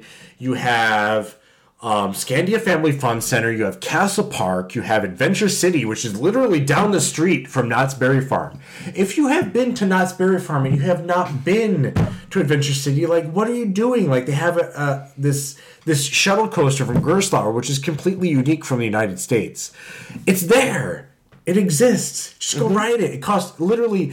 Actually, you have a discount to go there with your first drop There we go. with your right European. Coaster Club. With the first drop, drop, it's drop, like it's like thirteen dollars for for full days admission into Adventure City. I'm literally rolling this book and I can murder someone with it. you can beat someone to death with the first drop number one hundred. So, um, I've I've texted people about this book, how good this uh, the uh, European Coaster Club book is. So something I I, I yeah yeah yeah, enjoy the be- enjoy the restroom, Alan. I will. Yeah, I enjoyed it earlier. So I'm going to talk a little real quick about the uh, European Coaster Club book. So the front page, all steel. It's about like 180 pages. Like this is like amazing stuff. Like this is unreal. I cannot like this is going to be like a good like hey, I can't sleep for a few nights, so I need to go read some stuff kind of stuff. And this is like days and days worth of material of just small amusement parks, giant B&M coasters, small steel coasters. Then you flip the other side of the book, and it's and it's wooden coasters. So like, like again, like just opening from like right to left, steel. Flip the book, flip it left to right, then wooden on the other side. So then you get all the wooden coasters of Europe, and it's absolutely fantastic. And this is 200 pages, and this is something I would pay 40 bucks for. But I bought six of these for 45 bucks from the European Coaster Club. So, I, I mean, I hate to be that guy like selling it, but hey, I mean, listen to this. Um, it's it's pretty great. It, it looks fantastic. I cannot recommend this any more than I have not. Um, so yeah, I mean, I'd highly recommend it. I think you can get it at. Let me make sure what website you can get it at. Uh, oh, it's coasterclub.org. Please go to coasterclub.org. Throw them some pennies. I believe it's $48 right now. Um, American. Uh, you can pay with PayPal. And you get the idea. Anyway, so for um, I feel Alan- better. you feel better, Alan. I'm Yeah, happy about that. Yes. So, um, basically, what I'm saying with Disney is that, like, I understand, like, there's there's better parts, but what I'm saying is, like, Disney holds themselves to a higher standard, Right. Which is why I feel like when you know people come and they and so so my issue is when like people are like going like, well, Potter's a fad, or that bullshit. You know that whole entire thing, and it and, and they kind of come and they're like, oh yeah, well yeah, well, well I mean, come on, yeah. um, So, like, I mean, so when you're building a Guardians of the Galaxy attraction superimposed on a drop tower built around the ta- superimposed, it is superimposed, absolutely. on I'm not arguing that at all. yeah, superimposed on the Twilight Zone. Um, it's kind of weird as opposed to being like a new attraction or something like that. Which I mean, like, I, and, and and one of the things I heard was, "Hey, this is a kickstart to the Marvel attractions, Marvel attraction." in that area, which will eventually. I, I will. I'm gonna. I'm gonna restate that again because I need say to. that. Um, no, the Marvel attractions in that area. right. Um, which will all be coming soon. it's like a kickstart, and I'm like, that's a really fucking sad kickstart. So, so here's here's what I'd say Okay. to you. Like, like, okay. is this more about you as your perception of Disney, or is it about actually di- like what Disney actually is? That's a great question. I think it is what actually Disney is. Because I feel like Disney is selling themselves. Disney sells themselves as that. that no, no, no, I'm not arguing that Disney doesn't sell themselves as, as something Mm-hmm. Okay. superior because obviously they price themselves at, But, at a but- certain but they also advertise themselves as Absolutely. Okay. I mean, Disney Disney clearly models themselves as some sort of cultural mecca. Which, if you don't take your kids to Disney World, you're like a you're like an awful parent. Yeah, but no, no, really. You're like a bad person. um coworkers are talking about that. Like that that's an actual thing. Yeah. so I so so my friends, I was talking about David and Yeah. Cheryl. Cheryl wants to take her kids to Disney World. Well, David does not. I David thinks it's bad. I want to go to Disney World right now. I mean, it's I not would, a. I would happily go to Disney World, but the but the thing is, it's like what it comes down to is is sort of an internalization. Okay. And this is this, to me, this is no different than discussing, you know, uh, politics, for instance. And and that sounds like perhaps And you're a blunt. you're an anarchist, and I'm, I a I'm, I'm a bloody liberal. I am absolutely, and I'm not saying that I'm I'm definitely uh, a, a socio-anarchist.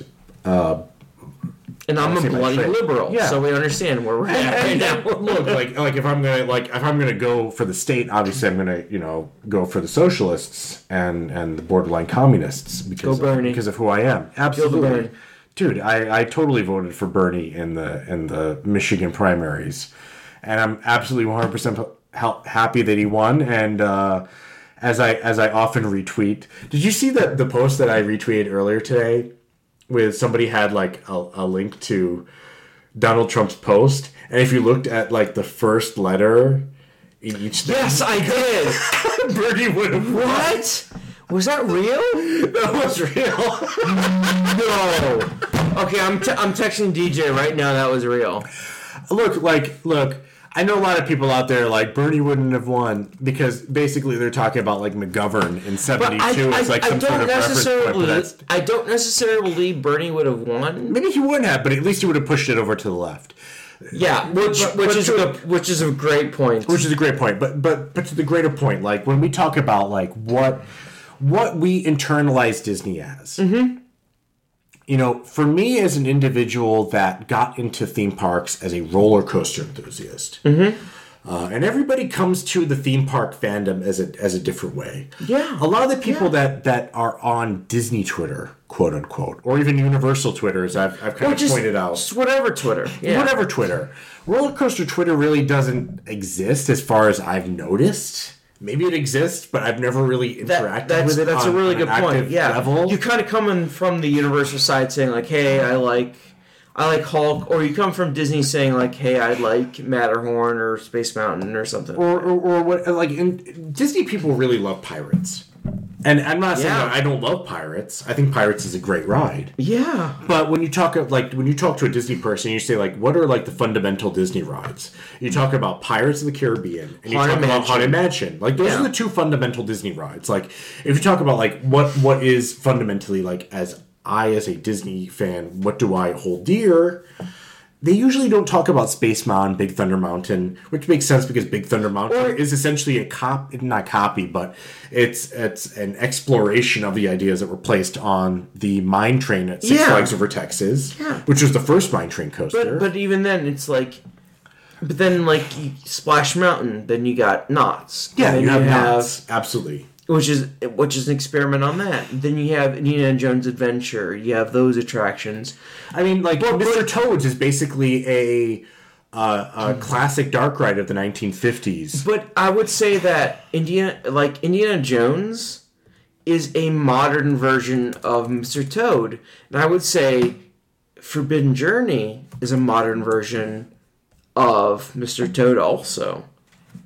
I mean, I, w- I wouldn't disagree with that necessarily. No, n- now here's a crazy which thing is I'll say. probably Also. why I also find myself like particularly being like attracted to it on some level because Yeah.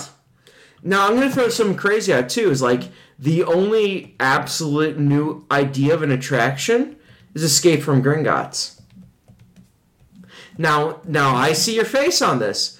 Basically, being the idea of it matches up with a movie in a way that you ride the attraction, you are parallel with the movie, and it still ends up like the same with the movie attraction as opposed to being something like another movie attraction where you're sort of like someone observing or I mean, like with like Peter Pan or uh, Yes. Snow White, where you basically go through a two and a half minute version of the movie. exactly or you're someone like the great movie ride where you're seeing a very specific moment and you're that point of it.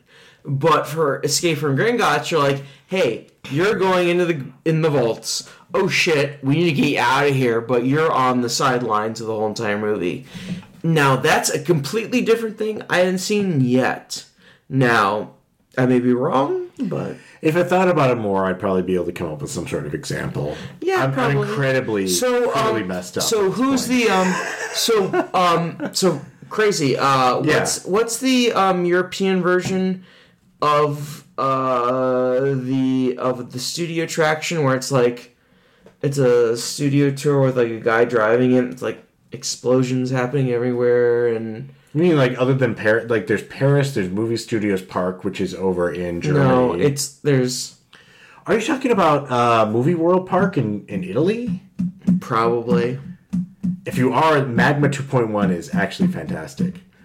I Yeah. love honestly. So so my wife and I went to Italy uh, this past year, and we went to what was it? What was it again?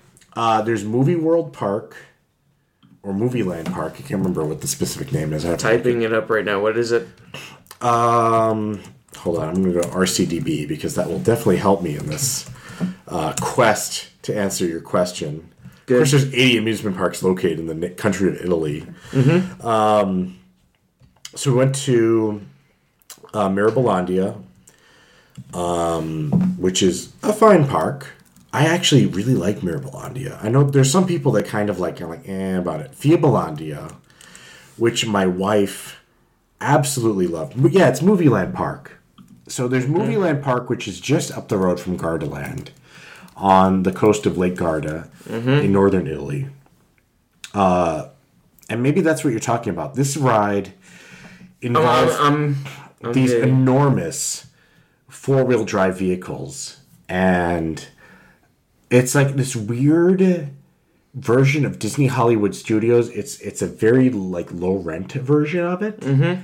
Where like instead of what we see as the Tower of Terror, they have an Intamin first generation drop tower, which was purchased from I don't know if it was Geauga Lake. I don't remember who they purchased it from.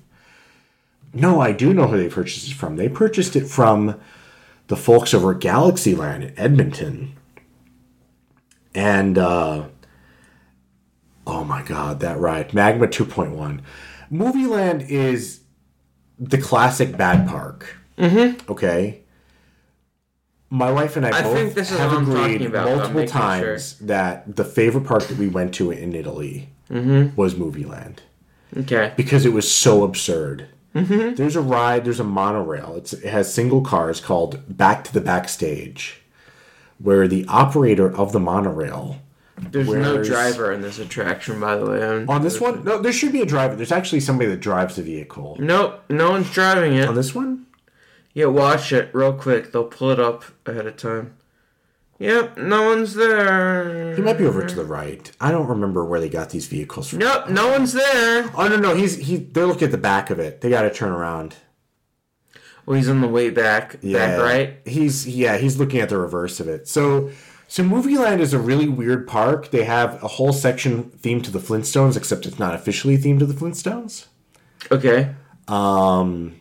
They have the the closest thing to officially licensed things that they have are Dukes of Hazzard. Mm-hmm. Um, what is KITT from? What is that television show? KITT is from. Oh my god, everyone's gonna yell at us right now. KITT is from that one show. KITT is done by the person who is John Adams in 1776. It is.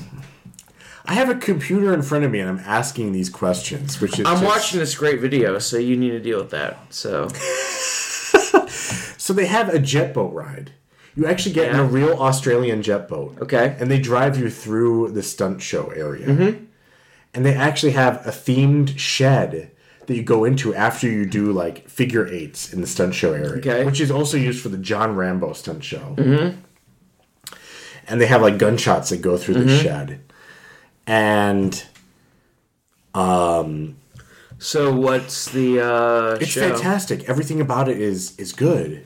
KITT, Every- everything- KITT is Kids from Knight Rider. Knight Rider. Fuck yes. So they have a and it actually has from Knight Rider. it actually has the Hoff in it. Yeah. Hoff is on like when you get on the KITT Superjet, you actually watch a video of the Hoff Oh yeah. talking to you in mm-hmm. Italian. In, in. Italian. Yeah, it's dubbed.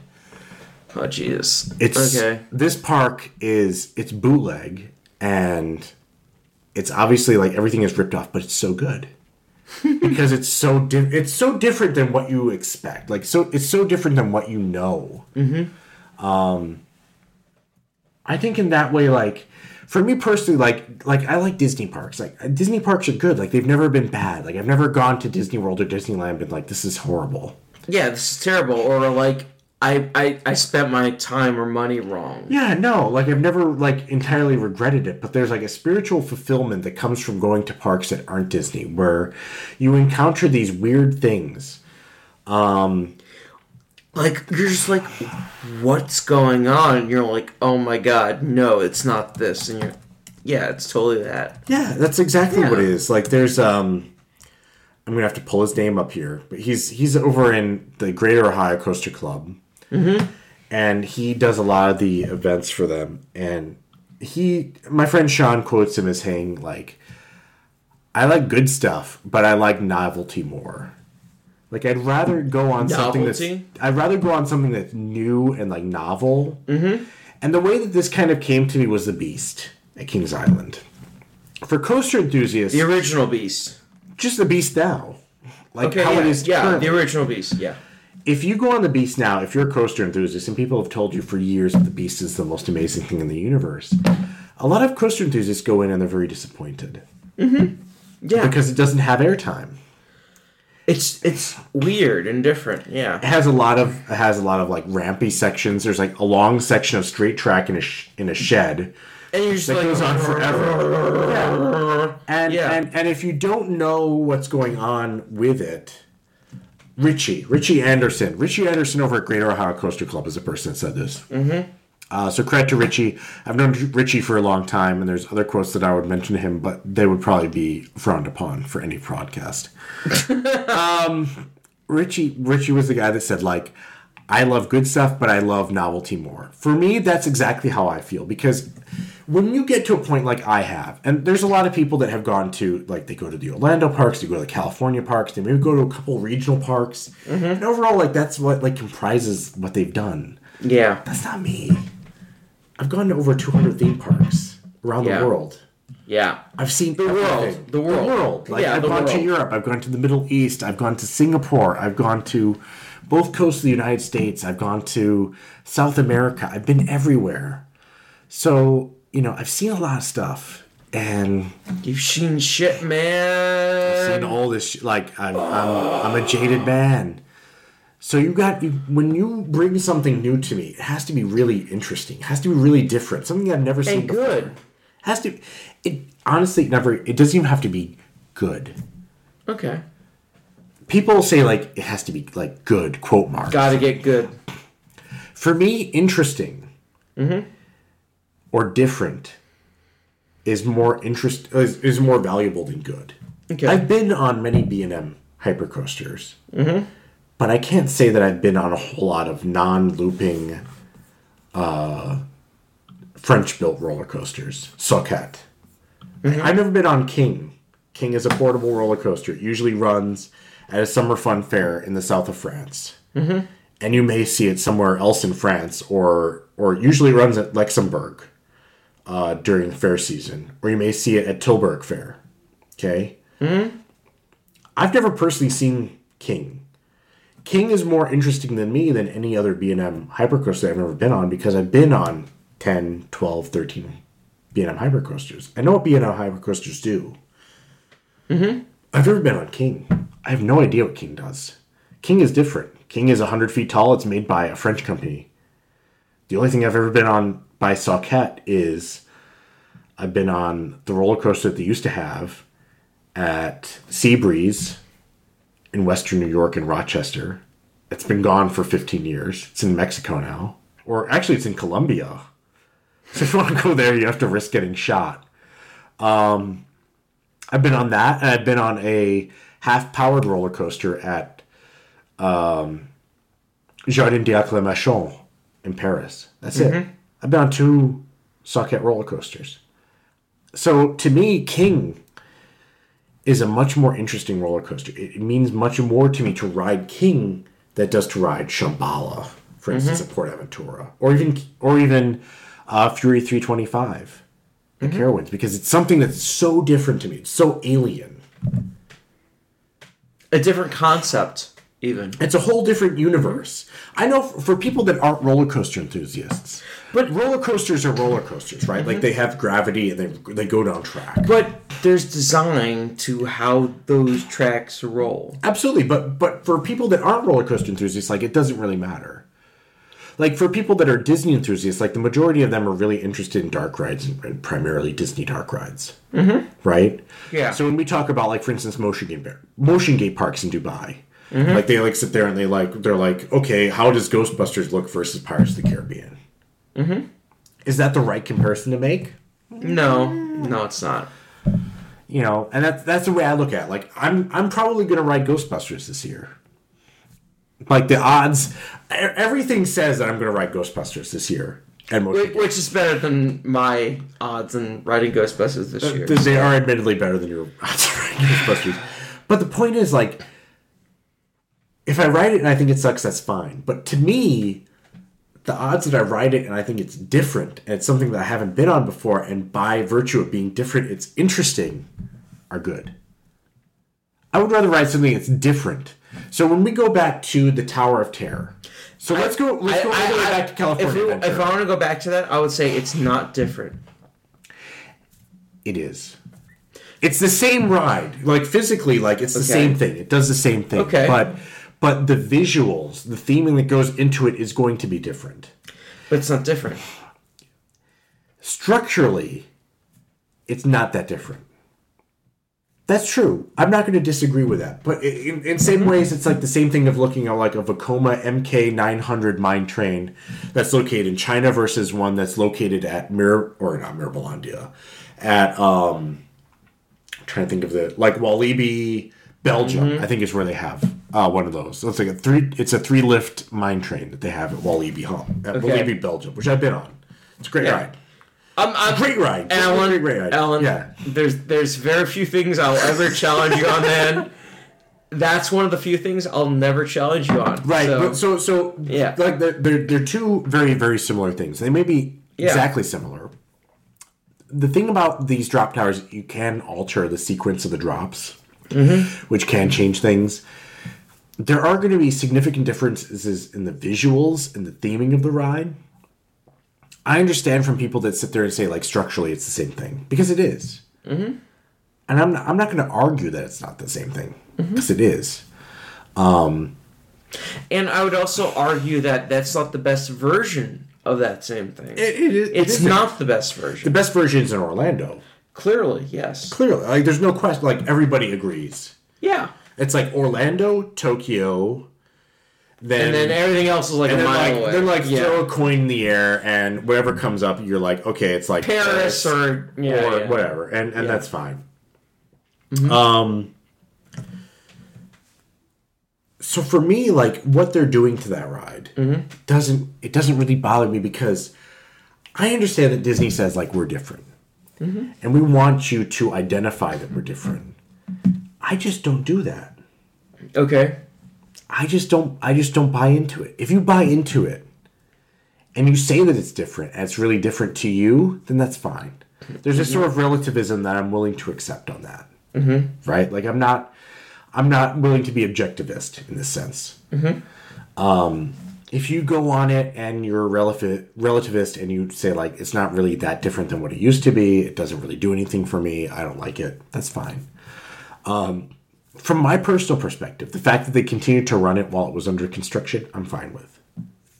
Okay. Because at the end of the day, you had a ride that was available for people to go on versus a mm-hmm. ride that wasn't available to go on. Okay. So for me personally, as an individual that, goes to amusement parks for rides, mm-hmm. I'd rather go on the ride rather than it not be available to me because aesthetically, not necessarily structurally, but aesthetically, Outside. Outside. outside outside aesthetically it's something that that is not ready or not prepared for show in the way that Not that show Disney ready. not show ready sure we'll go with that term I mean, like uh, the thing is, a lot of these terms are really very Disney specific. Like when we talk Yeah. about what's show ready, That's we, we really don't have these discussions it's about. something that they they've defined themselves. They've defined themselves, and I'm, and again, it's not that it's bad that they've done that. yeah. It's not that it's a terrible thing that Disney has made these things exist. Yep. But at the same time, or, or nor do we necessarily have to define Disney by these these things that they've created for themselves. Mm-hmm. Because we can think outside the box. We can think of it more holistically. Dirk Gently, Dirt. a- as we keep going going back to. So it you you don't necessarily have to think about Disney World as this sort of Disney centric viewpoint. If if you wish to think No about Dis- needs to, nobody yeah. needs to. If you choose to do that, that's fine. If you choose Mm-hmm. not to, that's fine too. My attitude is I, I don't choose to, and so for me, it's not. It's not really an issue. It's not like a moral quandary. By that same token, what I would say is that for me personally, yep. I will probably end up in Southern California this year. Yeah. Probably in May. Mm-hmm. Will I go to Disney? No. okay. Because what they will be offering to me come May of this year does not justify me outlaying the money. Will I go to Universal? Yes.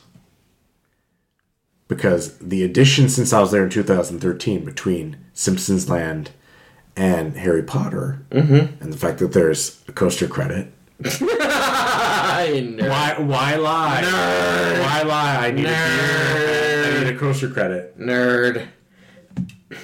because those things are there. Will I spend the money? Absolutely. You know what else I'm going to spend money on? Well, Great food. I've already purchased a Six Flags. What about pass. brewery? The brewery. So I'm going to go to Universal mm-hmm. at 8 a.m. because I'm going to mm-hmm. buy my ticket online Good. for however long I need to. Because I'll probably need, That's for you, John Green and John Fu. There you go. I'll probably do the studio tour because I love the studio tour. It's one of my favorite rides on planet Earth. Again, I still would. I want to go to Universal Studios Hollywood, but whenever I go to to like California, people are like, "Oh, you don't want to go there." I'm like, "No, I want to fucking go there." Like uh, this is something I want to do. No, you don't want to go there. I'm like, and then I'm like, okay, fine.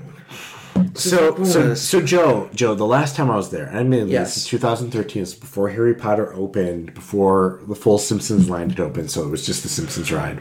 Yeah. I rode everything of ostensibly of value in an hour and mm-hmm. 45 minutes. Yeah. And then I went to SeaWorld Yeah. that same day. Yeah. And then I went to Belmont Park, which is down the street, and I rode Yeah. the wood coaster. And then I drove back to Anaheim because I was staying at the Yeah. Fairfield Inn. Yep. My friends don't understand that. I get that. That's fine. That's fine. You just gotta you just gotta educate them as to what the situation. we need to hang out with Jeff, is what I'm saying. We probably do. Um, but anyway, yeah, I'm going to go to Universal. I'm going to go to Six Flags Magic Mountain. Mm-hmm. I'm going to go to Knott's. I'm probably going to go to Scandia. Definitely going to go to Castle. Definitely going to go to Adventure City. Mm-hmm. So you're talking about this is going to be in two days. I'm to do all. I'm going to hit all this stuff. You're talking about six parks in two days. Am I going to go to Disney? Yeah. Nah. Probably not. No. I have no need. What? What's there? What's new? Good point. Oh, it got Maxi Pass now. Max Pass. Is it worth paying $110 plus $10 more to Of get course Max Pass? not. Absolutely not. But, but we're but that's that's the um Paul Pressler motto of doesn't matter if you add new attractions, you just need to add new capacity. this is this is all part, as I understand it, mm-hmm. of a process that the Disney Corporation was looking at in terms of generally improving people's enjoyment of the mm-hmm. Disney parks. And what basically was removed was the general enjoyment part, and what was taken from it was the let's get cash. Yep. Yep, yep, yep. And that's that's the way I understand it from people that have talked to me. Mm-hmm. I'm not going to say who they were. Doesn't matter. Mm-hmm. But that that's what I understand. Some of it I'm not upset about. I actually don't hate Maxi Pass. If I had never been to Disneyland before, if I was the kind of person that had not gone previous times and been on everything, mm-hmm. be a different story. I'm not that guy. It's the same thing with Disney, like with with Disney World discussing uh, these. What is it? Not an extra magic hour event. What is what is this thing called where you go for three hours after hours for 150? It's like, um, yeah, I know what you're talking about. it's basically an e- for for people that are out there. So coaster enthusiasts call these things called uh, exclusive ride time. And that's basically what this is. ERT. Okay, it's basically you're paying 150 dollars for ERT plus cookies. Okay. And if you're fine with that, if you're fine with paying $150 for three hours ERT and cookies, then you know go crazy. To me, I'm not really upset about it because it doesn't really de- it's not really a detriment to my personal enjoyment of going to Disney World if I were to go. But the same token, the last time I went for a Disney World trip, like a Disney World centric trip, was 2011. Mm-hmm. I have only been to Magic Kingdom in the last five years. Yeah. Do I care? No. Is there anything for me that I've missed? New test track? New Frozen? Yeah. I mean, you tell me. Like, is it is it really that much that I deserve to have spent this sub- substantial amount of money? Eh, Not in my mind. Yeah. Think about that. I mean, yeah. Whereas you go you go to Cedar Point. Cedar Point got Valravn this year. Last year it got Rougarou. The year before that. Rougarou year before Rougarou, it got Gatekeeper. Yeah. So you, you sit there and think about like as far as like I as a coaster person go, what Cedar Point got versus what Disney got. Mm-hmm. Or, or any other amusement park in, in the region. Mm-hmm. I stepped into Kings Island last year. I got my my one ride in on Banshee for the year because screw it, it was free. Banshee's great. Banshee's great. I stopped in at Geauga Lake just to walk through. I went to Canada's Wonderland. I rode uh, Behemoth. I rode um, Leviathan, and I rode something else. Lord knows what it was. It was a long time ago. I rode Wild Beast, which is terrible, but I rode it because it was free. Free. I rode Always the good. Ride. It was free. I mean, it's like th- there's a difference between the cost uh, benefit analysis of that versus the cost benefit analysis of my drinking this now. Yeah, you're drinking Sure. that now. Oh, it's a good thing I'm obese. Right? Jesus, or overweight, according to my BMI scale. Thank you. Um, What else should we talk about aside from Disney? Well, we've been talking for two hours now, so, um. excuse me. Oh, oh. That's fine. I have. I'm impressed Christ. that I have not ripped an, an, a massive fart at this stage. I, I just did that. Sorry. My apologies, everyone. Um, so. Should we talk like what would be a good thing? We could talk very briefly about just like general theme park fandom, maybe perhaps. Okay. Start. We start could probably talking. cut. We can, we can cut so much out of this. It's, it's fantastic. Just talk a little bit about it. So you've been so so you got into how did you get into, into amusement park and theme park fandom? Through um, Disney mostly. Disney and Cedar Point. Like I mean, what was the time frame? So. I'm just trying to figure out. No, that, no, they're completely fine. So, um, Cedar Point, Disney, roughly same time. But then we moved to Fort Myers, Florida, more Disney. Um, but then I moved back to um, Cleveland after that. And it was sort of one of those weird things where like we're trying to figure out stuff and like I don't know what's going the fuck's going on. And all of a sudden like like Disney's like, "Hey, we're going to do the 20 like the 125th anniversary of Cleveland opening, and I'm like, that's kind of fucking weird and stupid, and like Little Mermaid with Cleveland, Ohio, sure. So I thought it was Whatever, stupid. right? You just go Yeah. with it. So for a while we, we didn't pay attention to Disney. And then um, family friends of ours um, basically were bugging us to go. And then it, w- it was uh, 98, 99 was when we started going every two years or so. Give or take. So like okay, so so that's how you kind of like you got involved with it. Did you? Yeah. And then and then uh, and then we also got involved with the you know the whole entire hidden Mickey side, the Imagineering side.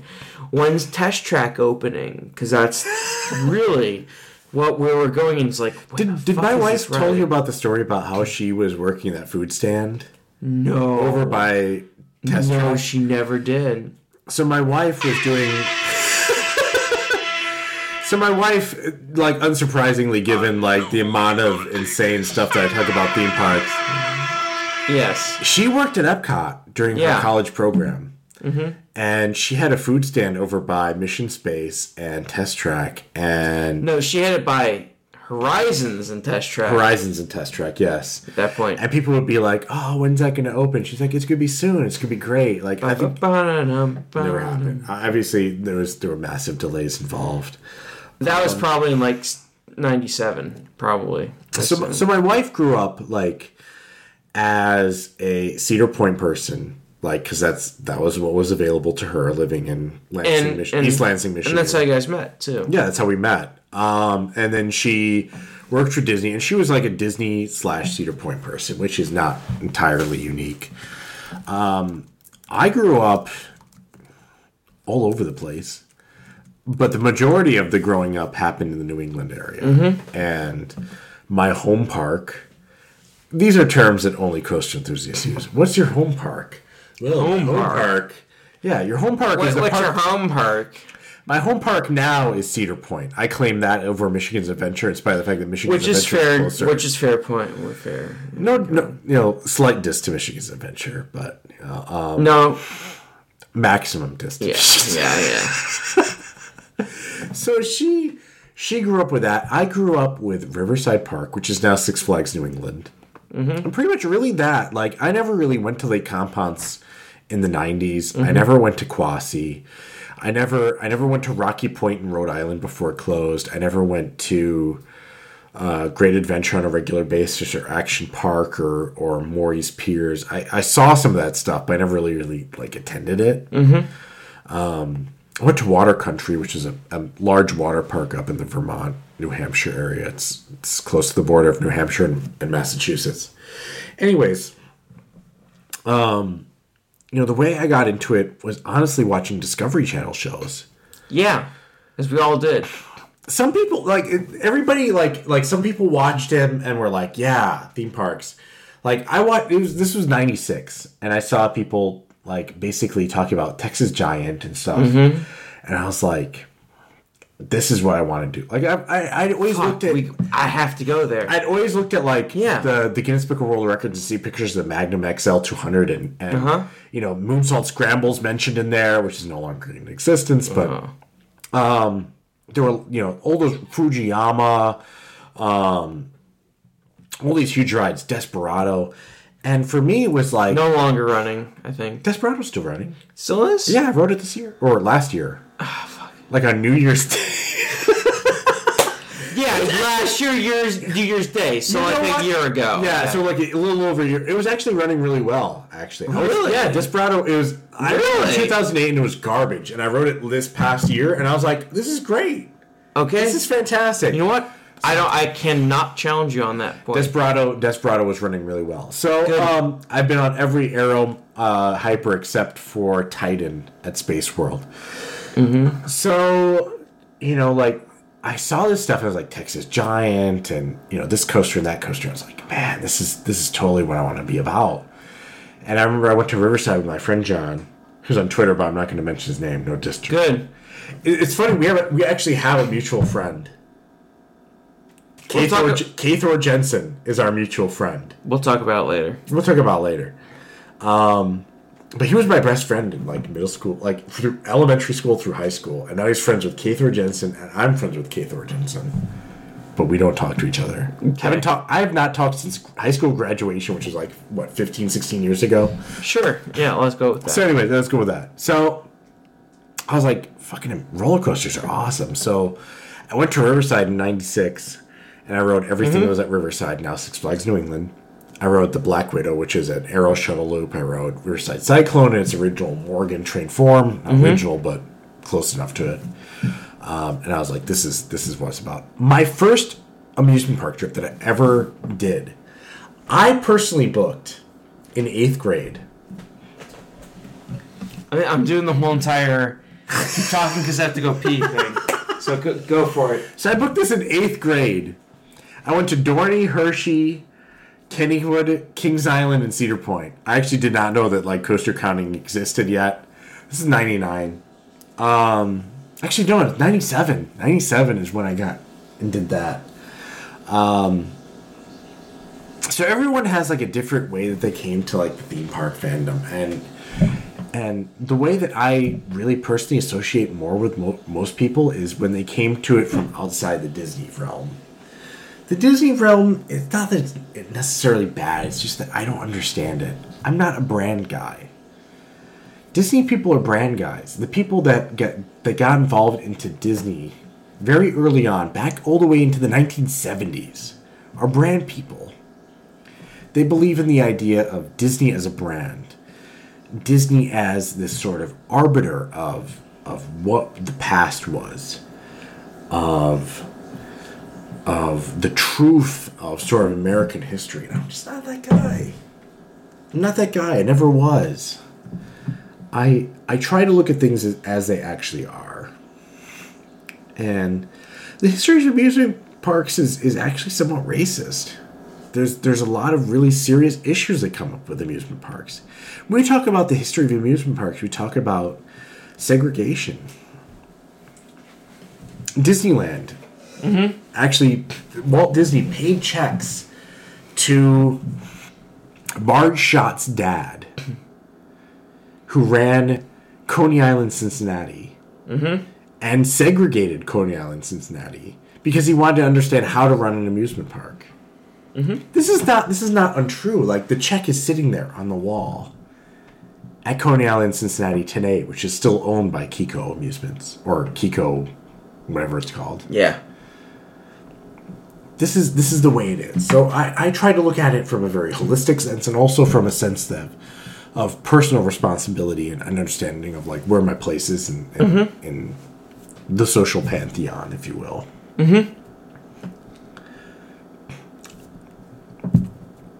Go ahead. Sorry. I've been talking for a while while you're gone. LSP. No, So, um, absolutely. We've been talking forever at this stage. Yeah. This is gonna be an incredible thing to edit. I, So, I um, luck. Well, no, I don't edit any. Sorry. Um, I don't edit anything. Um, I, I don't edit anything. Um, so we're actually at two hours right now. Race Riots and Roller Coasters is a great book for anybody that has not looked at it. It was written by a professor over at SUNY Rochester Race, riots, and, and roller, roller coasters. coasters. Okay. And it's a history of outdoor amusements and recreation. Um, you can buy it on Amazon. It's like $25. There's no real saving. It's probably something that this individual sells uh, to their students when she's an instructor.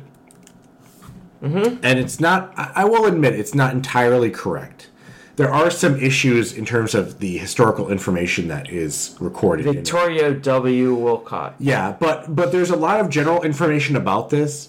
As far as I understand, this book was actually inspired by watching a PBS documentary about Crystal Beach, New York. Sure, why not? Um, Crystal Beach, for those that don't know, Crystal Beach was an amusement park that was located actually in Ontario. It was sort of the Buffalo home park. Um, if you were an individual that lived in Buffalo, you went to Crystal Beach because that was the closest amusement park to you. And this was in, in a period prior to requiring passports to enter a foreign nation because it was in Canada. Yeah. Um, it's very similar. And, and before they had alpine coasters. before they, yeah, due to our long driving last year. Um, how did I don't know how I did that. That was incredibly stupid. that was that was a great time. That was a great time. We had a we drove We drove. an astonishing amount. yes. We drove clear to Cornell, then Yes. turned around Yes. and went all the way back Yes. to Niagara Falls, and we were there until Yes. midnight. Yes. I think we And- closed and- out. We missed a dark ride. Yes, we did. I'm so sorry we did that. I had to go back a month later and go on it. We need to go. We need. To, we just need to go. We're gonna go and we're gonna pick up Pascal, and we're just gonna go to Canada. That's that's fine. I'm down. yeah. Anytime. Um, so Crystal Beach was located outside of Buffalo, uh, basically in Lake Erie. It's part of Ontario. Uh, you, it's I think it's called. It's not Grand Island necessarily, but you basically take a ferry boat over there.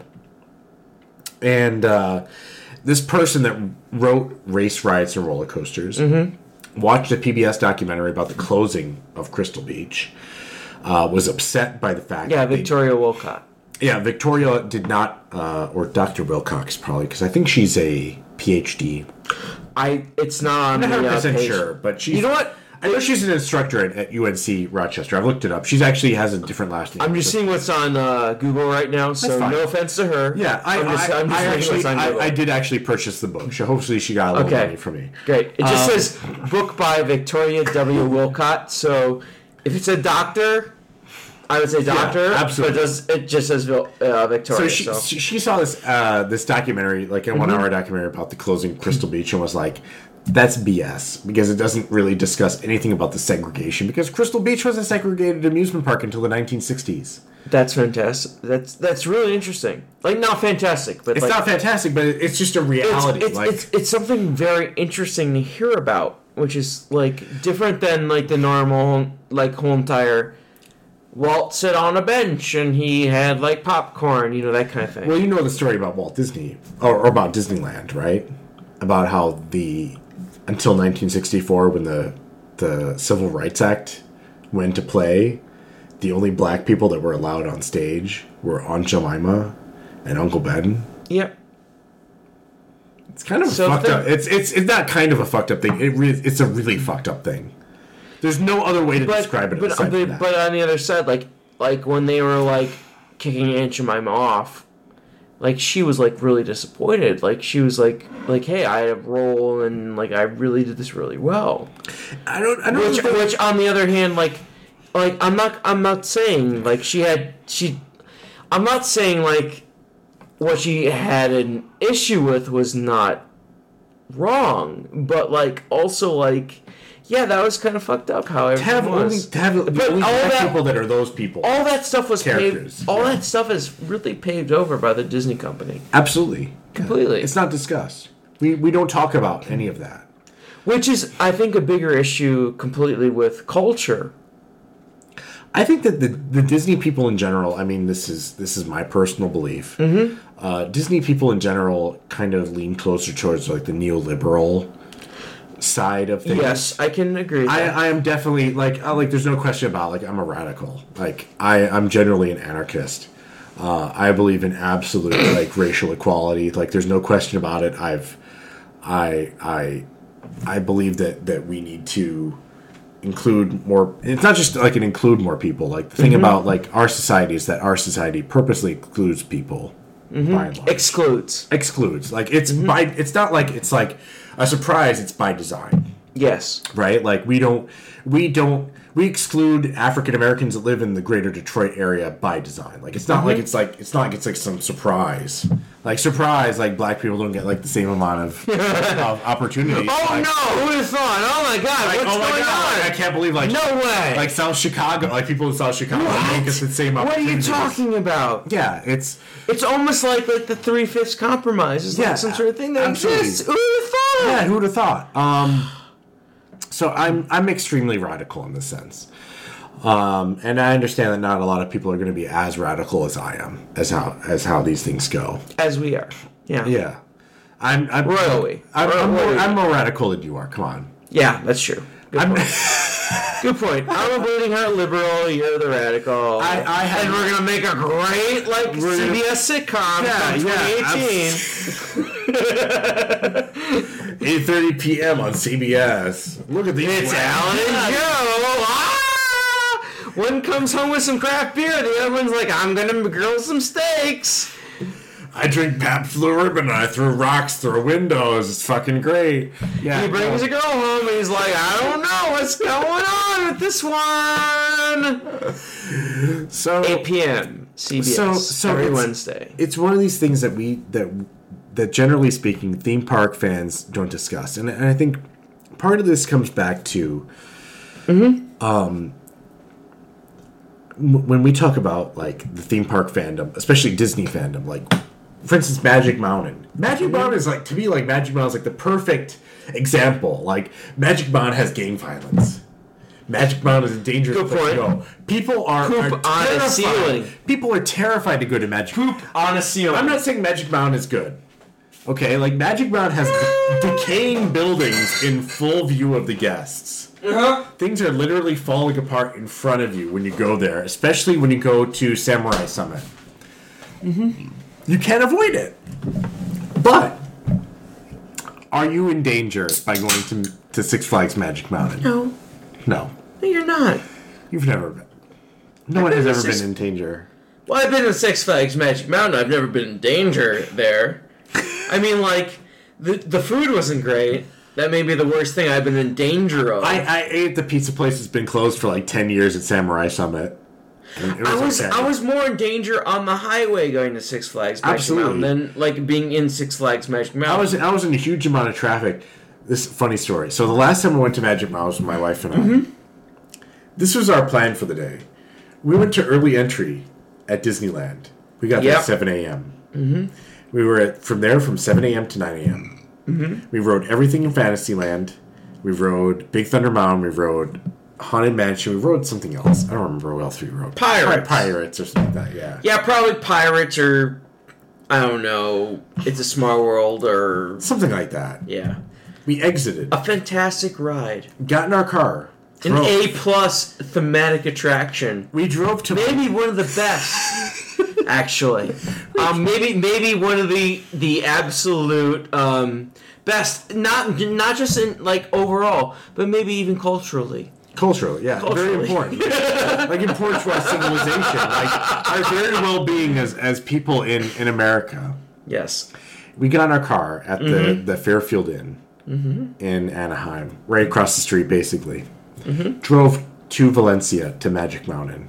We ended up getting there late because there's traffic. Surprise! of course Wh- what a surprise in los angeles it was a hundred, and I think it was 108.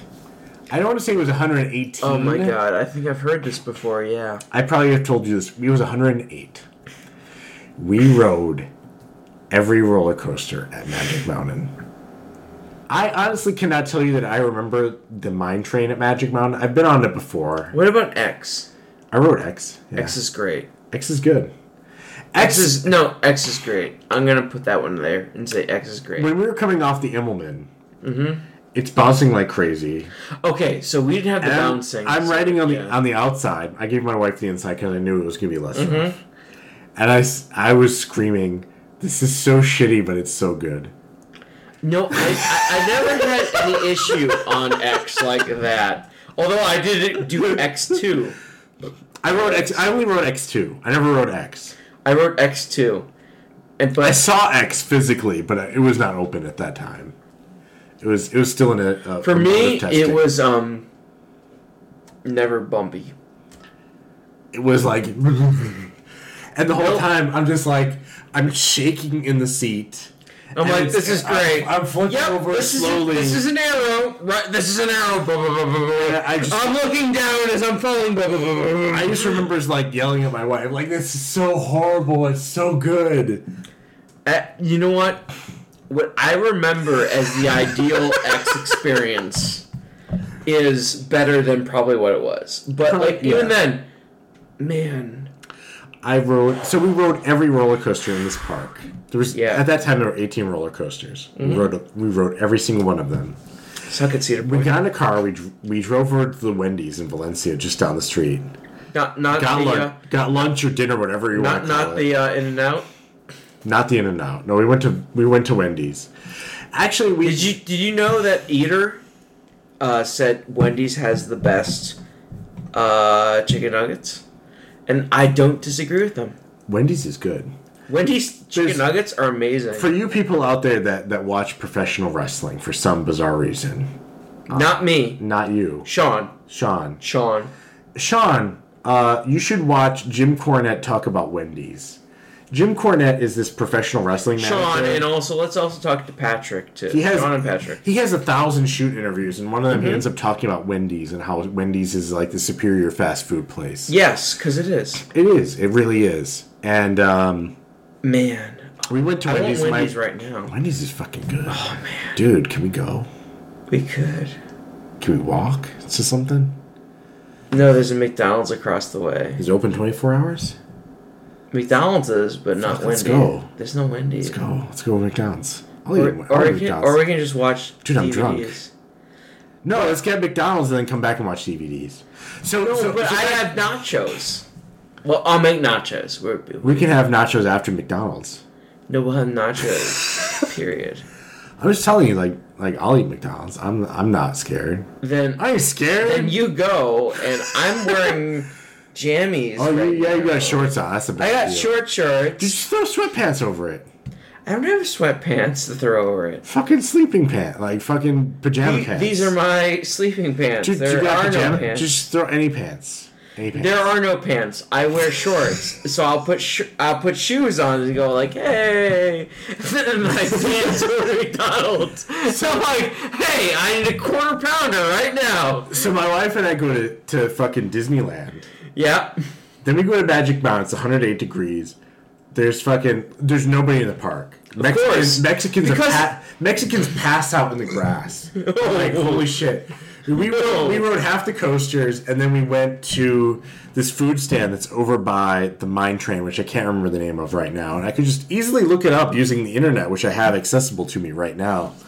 And um, we we basically got glasses of ice, like ice water, mm-hmm. and we would just take the ice water and just dump it on our heads, and then just sit there for like forty five minutes. what's going on? So we, then we we rode like Apocalypse and Deja Vu, which is like giant inverted boomerang. Yeah, and then we before went, they removed that, I never rode Deja Vu because they that- removed it. That's in New England. Yeah, You should go. New England's not bad. It's I'm not the- saying it's bad. I just never been on I mean, it's, Deja it's Vu actually because actually I. it's terrible. Okay, I won't go to. Fine, whatever. I I understand how it is now. Okay, cool. So we go. We do all this stuff, right? Mm-hmm. Yeah. we, we go to Wendy's, we have lunch. We go to the airport.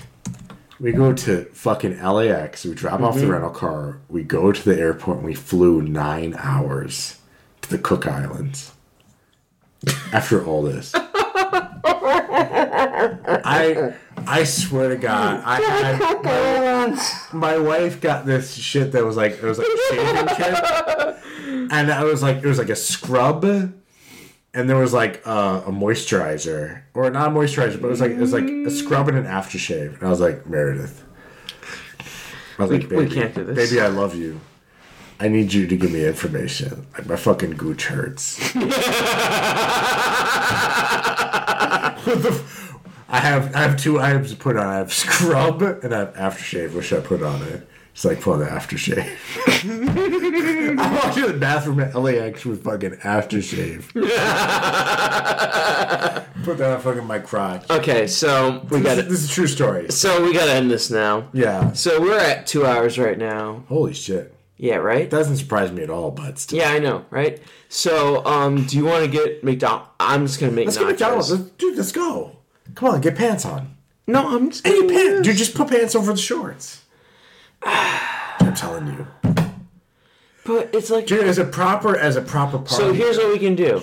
We can drive over. I'm too way too fucked up to drive. I feel like if I leave the if I leave the fucking parking lot, I'll get like a D. I'll blow like a point eight. We're gonna bl- blow a It'll 1.0. it'll easy. What about like what about fucking delivery? What they have? Do they have fucking um Goombas? Do they have? I have stuff here, you know. Do they have stuff? Not StubHub. What's that place? Grubhub. Do they have Grubhub in their area? Give or take, yeah.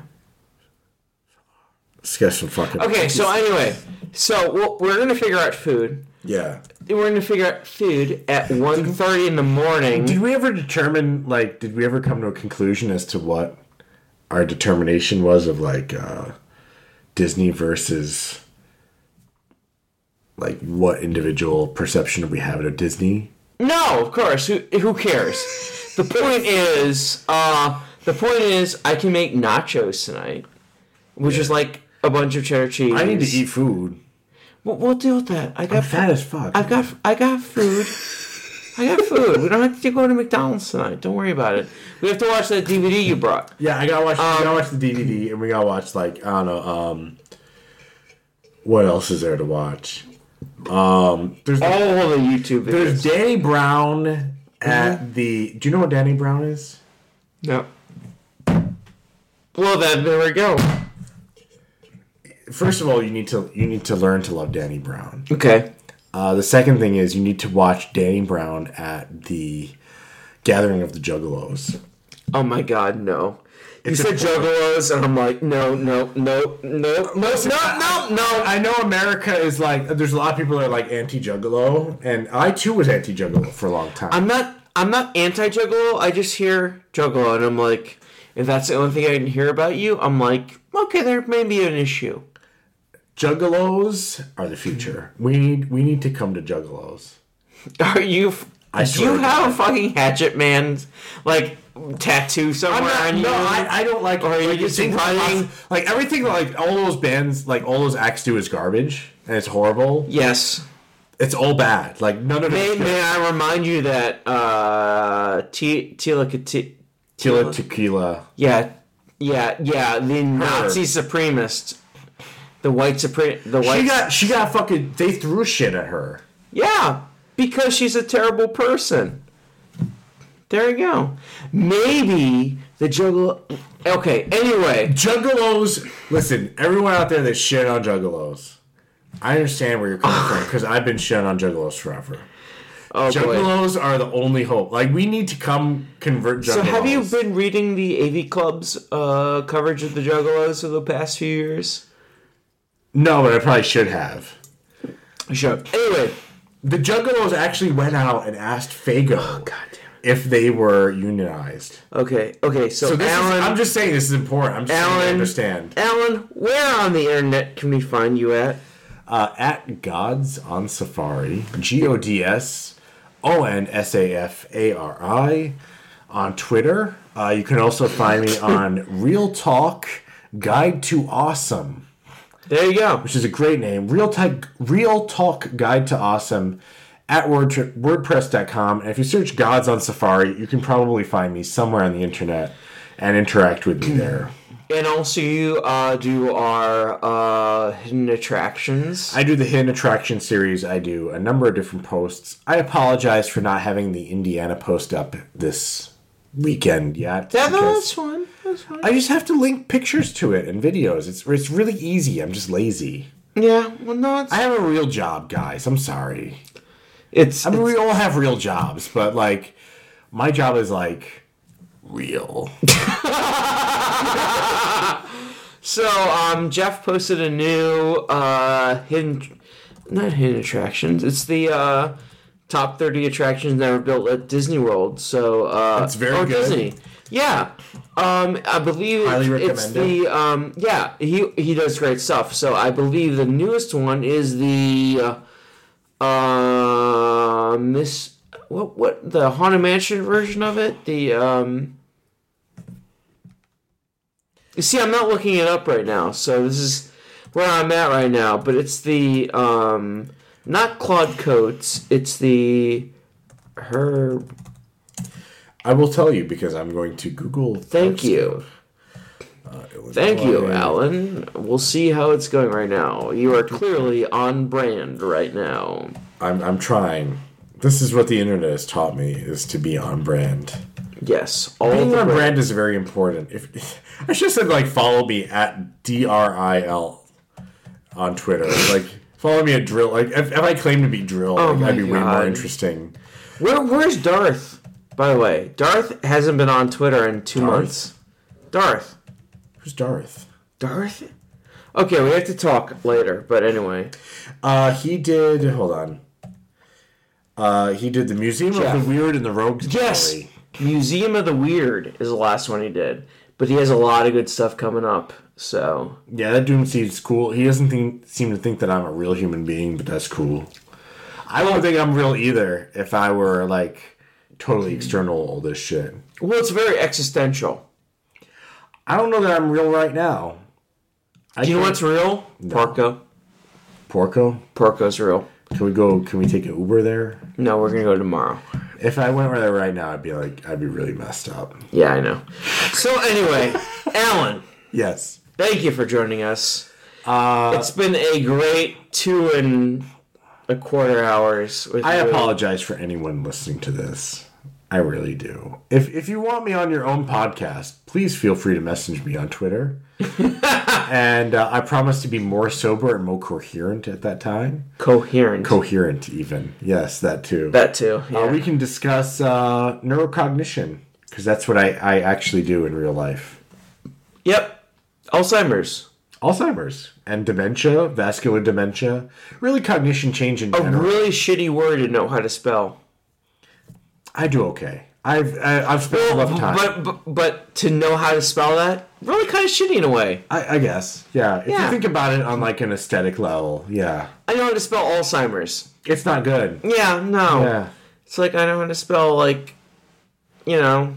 Anyway, anyway, um, you can find all of us at I don't know On Twitter somewhere. t- Twitter Talking somewhere. Me at Parkscope Joe. All of us at Parkscope. Hey, did you hate us talking about all this random bullshit? I don't know. Uh, sorry. I, I just like I don't know. It's it's 1.30 in the morning right now. We've been talking for two and a half hours. I'm so messed up. It's hilarious. Yeah, we've been messing around. Um, you, you guys know what to do. You, you guys are so silly. Just go do what you gotta do. Got- You, you know what to do. You guys know what to Yeah, do. you guys know the situation. You guys, you know. Uh, leave us a good review. Anyway, We love you all. yes. Good night, everyone.